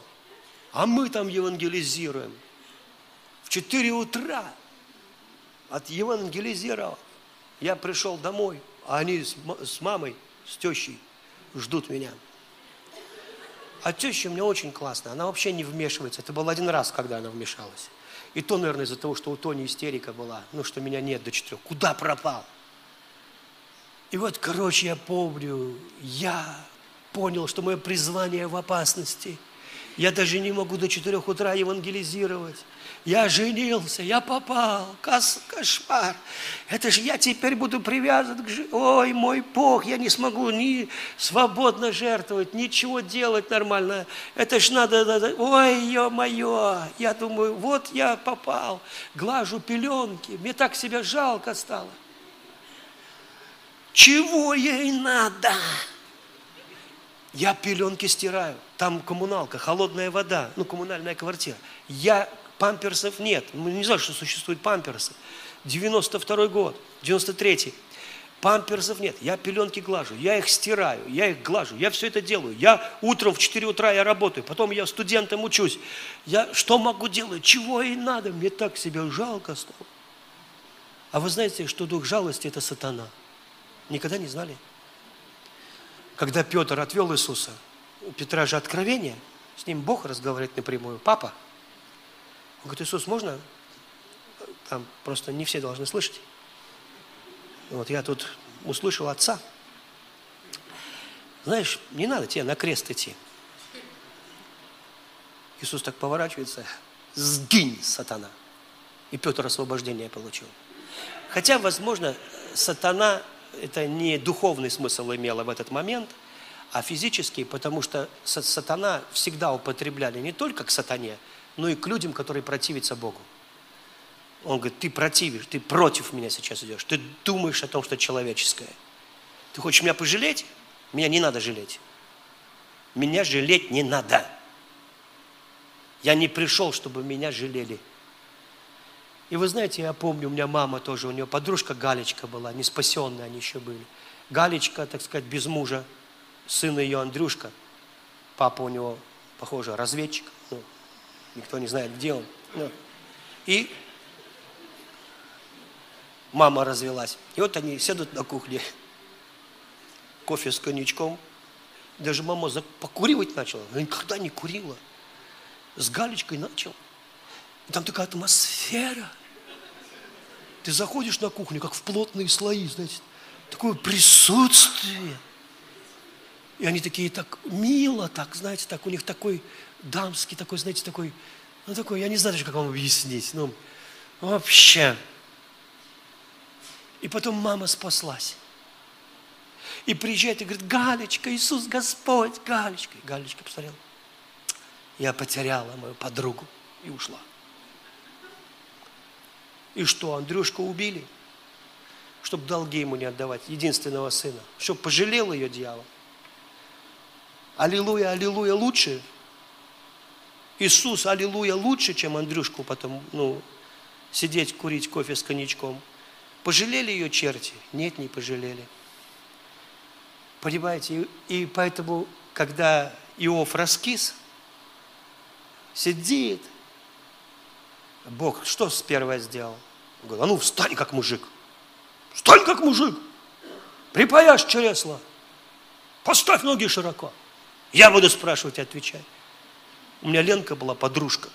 Она высокая, а я маленький был. За ней ухажеры были, она меня на три года старше. Ну, мы с ней дружили, как пацаны, знаете. И вот она, когда мелкая была, ее брат высокий, красивый такой, они идут где-то в Евпатории через пустырь и заблудились. И Ленка идет, ревет, а брат, Ленка, не реви. Она, а, мы потерялись. Ленка, не реви. Мужик ты или не мужик? Мужик ободрял ее. Из-за того, что мы, братья, все невеста, все женщины и сестры у нас мужик, братья. Аминь. Вот, и Господь мне говорит, я глажу эти пеленки, а Господь говорит, люби ее. Так, люби ее. И вообще я не ожидал этого. Я говорю, она тогда сядет на шею. Это бабушки Тамары проповедь. Она папу моего так учила. Бить жену, бить жену. И спуску ей не давать. Она тогда сядет на шею, ножки свесит и поскачет. Это самая страшная мужская визуализация.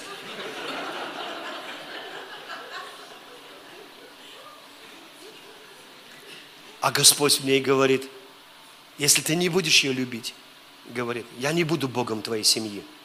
Сам ее тогда воспитывай. Учи сам свою жену. Я так напугался. Я понял, что сам, я уже давно понял, что сам я не смогу. Я говорю, хорошо, Господь, я буду просто любить. А что такое любить? Любовь не ищет своего. Любовь все покрывает. Любовь не считает проступков. Любовь все прощает. Аминь. Любовь, она долготерпит. То есть это просто ты, все, ты обречен. Все, у тебя нету ничего. Ты только любишь. Все, ты дурак. Навсегда. Любовь же дура.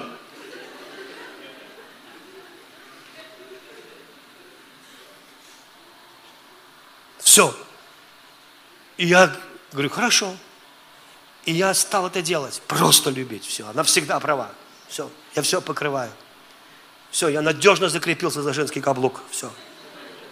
Я Христос в своем доме. Я слуга. Пока смерть не разлучит нас. Амен. И вдруг она начала меняться. А ей очень трудно было. Она у нее глубочайшая отверженность. Мы подходили к пророкам, я подходил, говорю, помолитесь за мою жену. Они такие положат руки, ой, все одно и то же говорили. Ой, говорит, такая глубокая отверженность, какая глубокая отверженность. Мы не знаем, чем помочь. И уходили. Я такой, ну ладно, пойдем домой. А так она в чем выражалась? Ей чуть что, вот есть обычные конфликты, да? А чуть что, ей казалось, что она мешает жить, что с другой мне будет лучше, что она всем только мешает. И это вообще ну, тяжело. Ты говоришь, да нет, нет, все хорошо, все хорошо. Нет, она не верит в это. И ты эту отверженность не можешь удовлетворить. Ты не можешь ее... Какой бы ты ни был муж, ты ничего не сможешь сделать. Ты сдохнешь там в этой. Ты утонешь в этой отверженности. И потом Господь тебе говорит, ты же не любишь своего мужа. Она говорит, люблю, ты даже не представляешь как. Ты просто боишься его потерять. Ты в страхе живешь. И вдруг она это поняла. И потом прошло не, не один год. Папа ее, когда умер, она получила свободу от отверженности. С ней Господь заговорил. Говорит, твой папа всегда мечтал сына. И когда родилась дочь, он хотел назвать Петром, а когда родилась дочь, ты родилась с комплексом отверженности, потому что ты была не нужна, ни тебя не ждали. И это вселилось в тебя, когда ты была в утробе. И поэтому ты, первая мысль у тебя это, что тебя просто терпят. Ты не нужна. Вместо тебя должен жить кто-то другой. Кто-то другой. Папа любил ее потом. И говорит, твой папа потерял отца, он был танкистом. Его звали Петр отца. Он потерял отца. И он мечтал о мальчике. И говорит, и она говорит, и когда я поняла сердце папы, я его простила так легко. И отверженность ушла. И Бог сказал, просто выдохни ты. И он сам ее освободил, никакие пророки не вмешивались. Сам ее освободил. И потом она уже не провожала меня, как мать сына на фронт. И я спокойно, думал, Бог сначала сделал, что я на два дня уехал, потом через неделю на три, через месяц на пять дней, через два месяца на месяц. Вы знаете, когда тебя месяц нет дома, для нее это было, ой, сильно тяжело. Но она уже потихонечку привыкала, что я буду ездить. И, и когда я смотрю сегодня, Бог учил меня, и Бог учил ее – Бог сказал ей, твой муж не говорит тебе комплиментов, ты хочешь? Она говорит, очень хочу, он что-то все время забывает. Ты ему говори. Смотрю, мой, прихожу домой, моя жена. Ой, я так рада тебя видеть. Ты такой, бля, классный. Ой, классный. Ты тоже ничего у меня сегодня. А, и, потому что мы же в России, мы же, знаете, мы же, у нас ДНК, вот как собаки, знаете, вот есть собаки. Ты ее можешь воспитывать, но бесполезно. Вот овчарку не надо воспитывать, она уже охраняет. А русского человека, он привык жить в окопах, он привык, знаете, это морда кирпичом. Мы кажемся страшными иностранцами. Они приезжают, мы смотрим, как на них так. Это не значит, что я хочу его убить. Просто смотрю, что за тип. Я помню, ну как бы, идет канадец, канадец, проповедник с похорон. Зачем его пастор Андрей отправил на похороны, я не знаю. Это вот я приехала, а Павел говорит, у нас человек умер, пойдем на похороны. Я говорю, я говорю, ну ты ну, как бы, ну ладно, ну смиряюсь, пойдем на похороны. Этот канадец стоял долго на нашем кладбище, потом шел один сзади задумчиво так. Я спросил, ну как, что, как ты? Он говорит, я понял, почему вы русские такие суровые. Я говорю, почему? Да у вас похороны стрёмные. И я вдруг представил все его глазами. Вы знаете, один трактор копает очередную могилу, вот, здесь рядом. Тут копщики стоят с лопатами, с такими. Прощайтесь.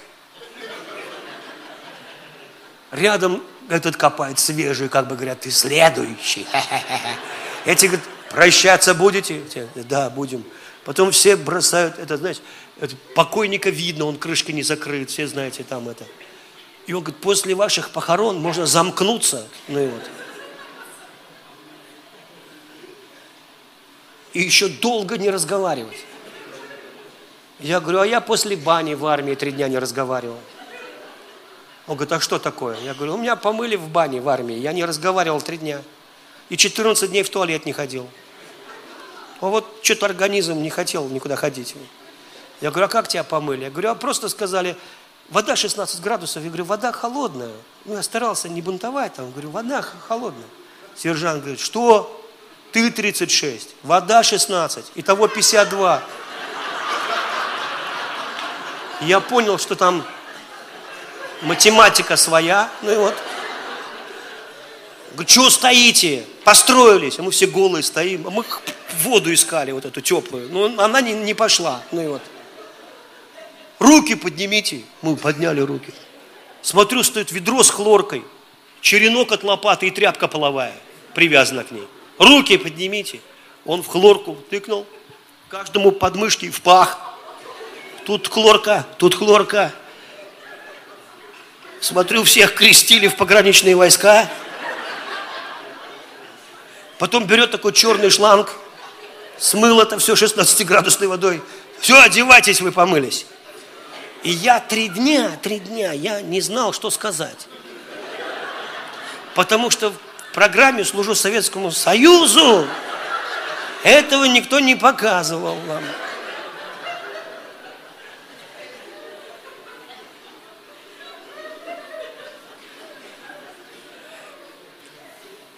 Потом, когда через 14 дней зашел в туалет, а оттуда кто-то вышел радостный и говорит, я в туалет сходил вот так вот. И, я говорю, чего? Он говорит, 14 дней не ходил. А тут я вспомнил, что я тоже первый раз в этот туалет захожу. И мы жесткие. Мы жесткие.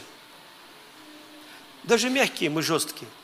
К нам приехали африканцы, Иху и Рика, белые они, белые. Но там протестантизму в ЮАР 500 лет. Понимаете, там ну, всегда это ну, были пресвитериане, там верующие поколения, там 40% по-моему, христиане.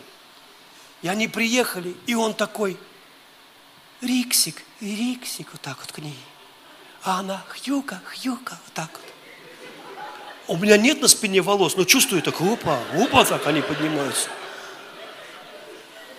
И мы им помогали, они русские не знают, делают вид, что знают. Ну, вот. А Тонечка на них смотрит и на меня все время. А я так раз пугаюсь. Ну. Потому что я не могу вот так вот. Ну, я не могу так. Тонечка, Тонечка, я так не могу. А они так друг с другом, такие отношения такие. Потом думаю, вот дают. Потом их родители приехали, и они такие же. И я понял, а, -а, -а вы просто из другой культуры, а у нас не так. И потом, знаете, Бог начал мое мышление, Он начал мне открывать Христа. Он говорит, сын, Христос такой же. Я говорю, что ты имеешь в виду? Он очень нежный, Он любит вас ласково, нежно. Почитай Библию, написано, каждый день ласково подкладывал тебе еду, а ты не замечал. Он не укоряет, Он такой.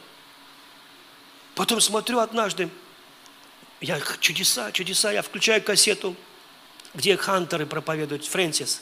Сел на стул перед телеком, кассета, блокнот, исцеление больных, как правильно молиться, сижу. И вдруг Чарльз, не знаю, зачем видеооператор взял Чарльза в кадр. Он его взял и проводил на сцену, вывел Чарльза. Оператор. И Чарльз подошел к Фрэнсис, как будто она английская королева. Вот так вот поправил ей стаканчики, все, и вот так вот ушел с благоговейным видом. И спустился вниз и сел. И оператор посадил его на стул. Видно, сам был в шоке, что он это все снимает. Я не помню, о чем Фрэнсис проповедовала. Я смотрел на Чарльза. Я думал, что это? Вот что это сейчас было? Я поискал в своей библиотеке аналоги. Я поискал да, и, и не, не нашел. Я нашел только, он не мужик.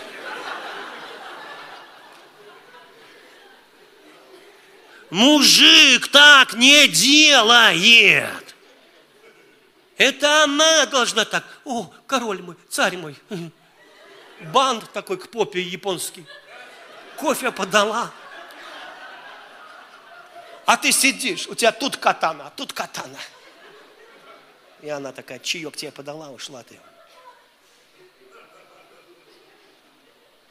Русские мужики любят эти японские фильмы. Там есть вот эта японская женщина. А так, смотрит на нее как... Не, жена, я тебя люблю, ну. Это? Это что такое? Культура такая, что ли? Уважение такого. И бан такой еще сзади. И ушел. А ты сидишь такой из царь. Вау. Вот так должна женщина. Поняли? И вдруг открываешь Библию. Христос всем служит. Христос служит. Он говорит, я среди вас как служащий, а вы возлежащие. Христос берет ноги апостолов, моет не спеша. Потому что любовь дикая вещь. Любовь хочет трогать. Любовь хочет держать. Любовь не может отпустить. Любовь любит служить. И вот этого Христа никто не узнал. Не на коне. Простой. Смеется тискает людей. Бывает, подойдет к какому-нибудь апостолу, за щеку возьмет так, маловер. Или такой Христос. Маловеры! Маловеры! Идемте за мной, сорванцы. И такие. И там Марии и все женщины в черном тоже сзади.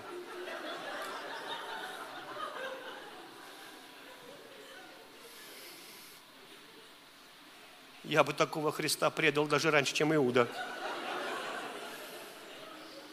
Сказал, давайте отдельно. Мне эта религия не нужна. Но истина была в том, что Христос не такой. Это просто картины такие извращенные.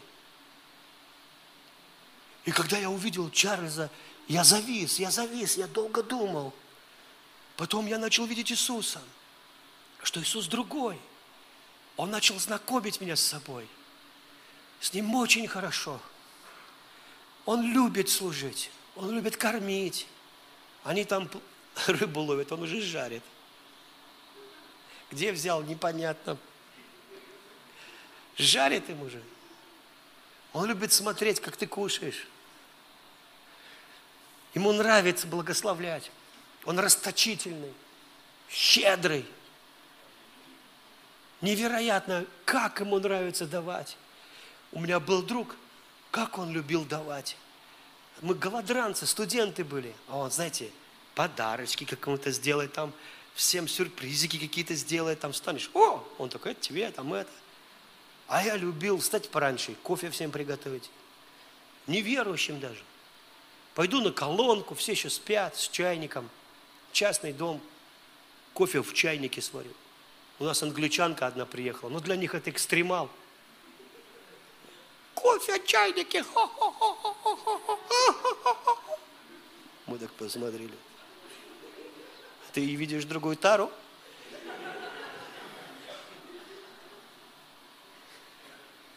И вы знаете, он обожает служить. И потом я помню, прошли годы. Боже, так учил меня. Я в машине. 15 лет замуж, женатый. 15 лет. В браке. 15 лет были. Еду в машине. Машина появилась. Сотик. А это значит, жена постоянно звонит. Ты где? Ты где? Ты где? И я знал. Дзынь, жена. Дзынь, пастор. Я по звонку определял. Дзынь, жена. Я говорю, вот Господь, жена звонит. Он говорит, ну и да. И что? Я говорю, сейчас спросит, ты где? И вдруг Господь мне говорит, а почему ты так раздражаешься? Я говорю, а да потому что. Что на меня контролирует? Ты где, ты где, ты где, ты где? И вдруг Господь мне говорит, так ты же женился.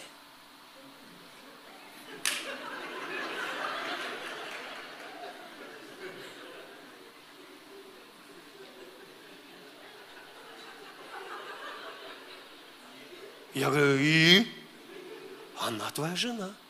Я говорю, ну, ты ее муж. Я говорю, ну, когда хочет, тогда и звонит. И я освободился. И я сказал, ха! Вообще не раздражает. Сразу освободился. Многие мужики не знают, что они женились. Свадьба была короткой не, вошли, не воткнули, что они... Они подумали, что ничего не меняется, только секс узаконили. А тут, оказывается, все по-другому. И вообще так я люблю, когда она мне звонит. Звонит, жена звонит. Я ее муж. Когда хочет, тогда и звонит. И потом, знаете, смотрю Сидро на программу. Это сверхъестественное. Там Фрэнсис сидит. И он показывает видео, где Чарльз молится за больного. Сцена не такая высокая, чуть-чуть пониже, но вот так вот забраться человеку на сцену сразу, здоровому, ну, не удастся с первого раза. Надо либо, ну, как бы, я бы вот, наверное, не смог себя так поднять на такую высоту. А там человек, и Чарльз молится простой молитвой. Берет бедро, руку кладет, во имя Иисуса исцелись. Ну-ка. И тот начинает ходить, Идет так, потом ногу так отвел в сторону, засмеялся. Потом спустился со сцены и со второго раза залез на сцену с этой ноги, стоит и смеется. И Чарльз, что случилось, расскажи. Он говорит, я во Вьетнаме воевал, и мне выбило осколком бедро, и там титан. Я могу ходить, вот так вот ногу поднять могу, вот так не могу. Отвести в бок не могу у меня выскочит сустав. Не могу опереться и встать на ступеньки высокие этой ногой. А сейчас могу. Они делают снимок, у него нет титана, у него кость. Куда исчезла?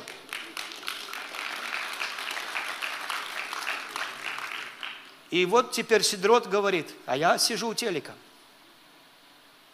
Раньше я смотрел, как Фрэнсис молится за больных. И Чарльз вышел на сцену. Я сижу, смотрю, и Фрэнсис говорит, он спрашивает, кто этот прекрасный мужчина, который сейчас молился за больных? И Фрэнсис.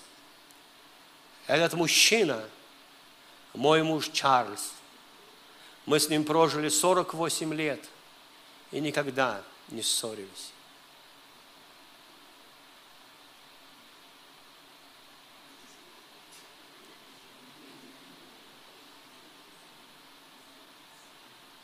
Я забыл про бедро.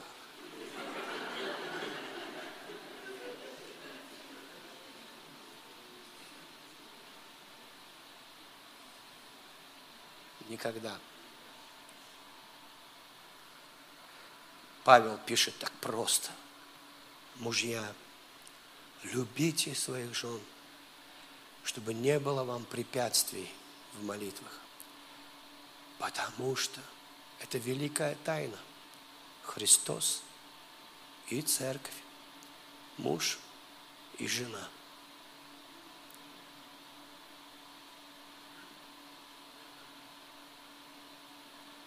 Вот почему я говорю, не женитесь. Потому что ты должен будешь пойти путем Иисуса. И однажды, если ты пойдешь этим путем, ты будешь такой счастливый. И если вдруг бы твоя жена когда-нибудь не для галочки, не для красного словца, не чтобы выпендриться перед аудиторией, а от всего сердца сказала, я прожила с этим мужем столько лет, и мы были счастливы. Не как моя мама, которая проплакала всю жизнь и умерла от рака головного мозга, потому что ей по голове били. Не как моя бабушка, которая кричала на деда, когда тот умирал, уже спасенный, больной еще от рака, но спринявший Христа. Никогда тебя не прощу, ты мне всю жизнь испортил. Всю жизнь мне испортил. Потому что лучшее время для нее было, это когда он в тюрьме сидит, а не дома. Во всяком случае, их никто не бьет. И вот мы с вами все из совка. И мужчины, и женщины. Кто-то помадой пишет, почему все не так, при этом такие же лобоватые бываем. Другой только в трезвом виде может тебя, в пьяном виде может тебя воспринимать. Он на трезвый вообще больно на тебя смотреть даже. Мы довели свою жизнь до такого состояния. И сегодня, допустим, когда я бегу домой, потому что я соскучился по моей жене, по моим детям, и также с радостью еду на миссию куда-то служить, и счастливый дома. Я счастливый дома. Да, мы уже не такие красавцы, как были раньше. Но мы можем сесть на террасе. У нас два внука, внук и внучка. И мы сядем на террасе, я варю Тони кофе, я готовлю еду дома. Это для меня легко, легче, чем для нее. Я потом, я вкуснее готовлю. Не, она тоже хорошо. Но она говорит, когда ты уезжаешь, мы не знаем, что есть. Вот. Я подаю ей кофе часто двумя руками, как Чарльз бы это сделал. Без банта, правда.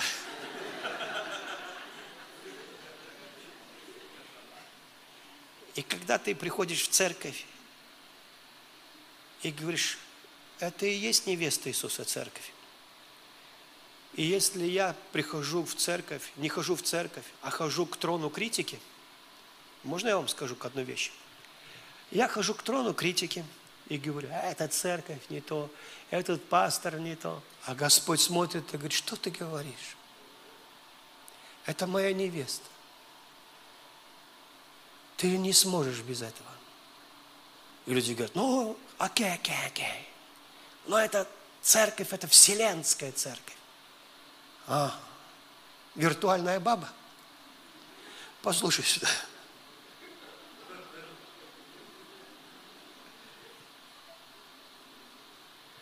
Это все отговорки.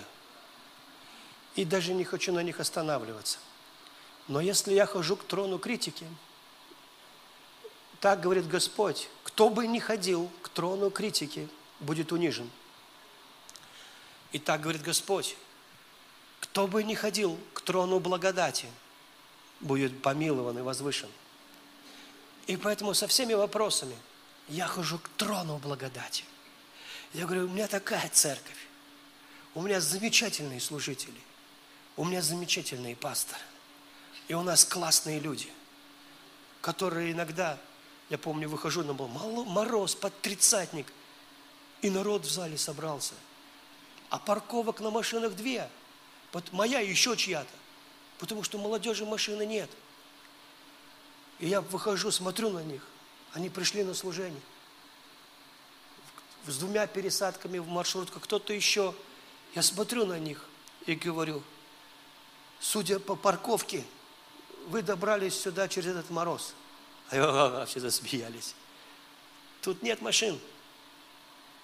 Я говорю вас бесконечно уважаю за то, что вы так любите Бога, и за то, что церковь для вас святилище.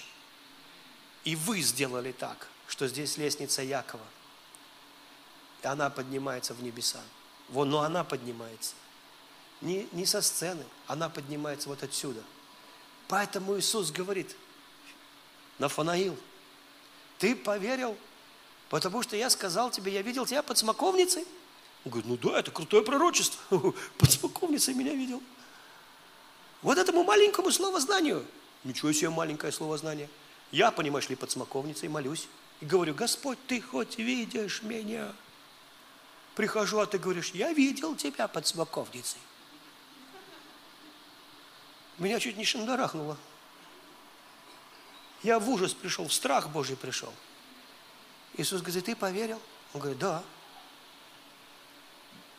Отныне будешь видеть небо отверстным и ангелов Божьих, восходящих и нисходящих Сыну Человеческому. Начинается все с маленького. Маленькое слово знания, маленькое доверие Богу.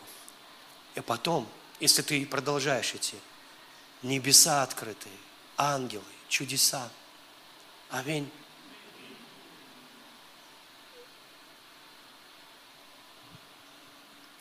Дорогой Иисус, мы сидим в славе Твоего присутствия, в эпицентре чуда. Я прямо сейчас в эпицентре чуда. Держите руки перед собой, скажите, Иисус, я прихожу к трону благодати и милости. Благодати, милости – благодати, милости. Прости меня, когда я ходил к трону суда, критики. Это легко. Прости. Я хочу, чтобы ты меня возвысил. Чтобы Бог меня возвысил. Сам Бог. Я забуду дорогу к трону критики и благодати, и критики и суда. Моя дорога к трону благодати. И вот сейчас, с этой секунды, я принимаю благодать на благодать. В больше. Не просто как теологию, а как живой дух. Живой дух. Во имя Иисуса – живой дух, нежный дух, дух благодати и умиления здесь. Спасибо тебе, Иисус. Смягчи мое сердце. Размягчи его по благодати. Помоги мне с любовью смотреть на всех людей – на мужа, на жену, на детей, на всех. Оправдательно. Оправдательно. Во имя Иисуса. Спасибо тебе. Аминь. Последнее. Это настоящая история, просто хочу ее закончить. Самое трудное, что было в моей жизни – это когда ты унижаешься. Ну, для меня. Потому что мы гордые. Не знаю, как вы, но я склонен. И поэтому идти к людям, которые не правы, и которые, ну, я знаю, что если они правы в своих глазах, ну, и унижаться, просить прощения, для меня бывало так больно я помню, ну я знал, что я пастор, я не могу по-другому. Я помню, как один человек орал на меня. Какой ты пастор? Да ты орал на меня. Потому что мой маленький ребенок играл с его дочкой в дочке матери. И те попросили его поцеловать. А он маленький, а те-то уже девчонки понимают немножечко, чуть-чуть, а этот вообще ничего. А те напугались, папу свалили на моего. Мой вообще в ужасе. Ему там было, ну, пять лет. Ну, они с ним в дочке матери поиграли. Какой там был скандал. Я никогда твои проповеди не буду слушать. Твой сын там развратник, там еще орал. Я унизился ниже плинтуса, я вам скажу честно. Я и прощения просил, и все, десять раз. И там каялся, говорю, все. Потом поговорили с сыном, говорю, не прикасайся никаким девочкам никогда. Но для него это был урок. И я вам хочу сказать, что вот самое трудное для меня было, ну вот, вот одно из самых таких, это когда твоя душа уходит вот туда вниз. И ты ради мира, ну, ради того, чтобы... И вот в этот момент Бог тебя запоминает такие моменты, Господь, и поднимает тебя в жизни. Понимаете, да? Библия говорит, Бог гордым противится, смиренным дает благодать. Очень многие люди, хорошие люди, они слушают теологию благодати, но они не понимают, что это живой дух. И, кстати, он производит веру. И очень часто они думают, да, пусть я такой человек плохой, но я верю, и верой я стяжаю благодать, и только верой, забывая, что они имеют дело с личностью. Бог гордым противится, смиренным дает благодать. И никакая теология не поможет тебе, если ты гордый. Я помню, у нас такой спор был в офисе с пасторами. И они что-то все на меня ополчились. И я им всем тоже сказал. Хотите, говорю, оставаться, оставайтесь так. Я не хочу. И я вышел, и мой старший пастор, он подошел ко мне. Сергей, ты вообще возгордился. И я хотел им сказать, что он не прав. Но вдруг понял, что он прав. О, ладно бы он был не прав. Так он прав. И я могу встать в позу и сказать, ты, вы сами тут это. И я даже не могу уйти из церкви. Ой, как мне больно было, что я возгордился. Я повернулся, говорю, пастор, я возгордился. Потому что я, я хочу благодать. Я хочу Иисуса. Плевать сейчас на репутацию. Я сейчас не буду отстаивать мою репутацию. Я говорю, прости меня, я возгордился. И пошутил, конечно. Павел, кстати, тоже был склонен к гордости из-за чрезвычайности откровений. Так что ты прости меня, я до Павла не догоняю, а вот по гордости могу опережать его. Но даже он говорил, я, говорит, склонен к гордыне, поэтому меня Бог дал штырить меня все время. И это жало, говорит, оно меня постоянно... У речников они говорят, Бог дал мне ржало. И каждый раз, когда я, я начинаю ржать, когда меня Бог штырит, я ржу. Ржало. Если бы так, ну, может быть, в этом есть духовный смысл. Я чувствую, что что-то есть в этом настоящее. Потому что верующему все в радость, все ко благу. Ну, приходит. Я, я вас благословляю. И я хочу сказать, на следующем семинаре скажу это, если Бог позволит. Давайте сейчас закончим, сделаем перерыв, а то меня не, не остановишь. Отец, мы благословляем то, что Ты делаешь Духом Святым прямо сейчас. Во имя Иисуса. Спасибо Тебе за тайну взаимоотношений Христа, церкви, мужа, жены. Ты хитрый Бог. Ты дал нам жену хит, хит, хитрый.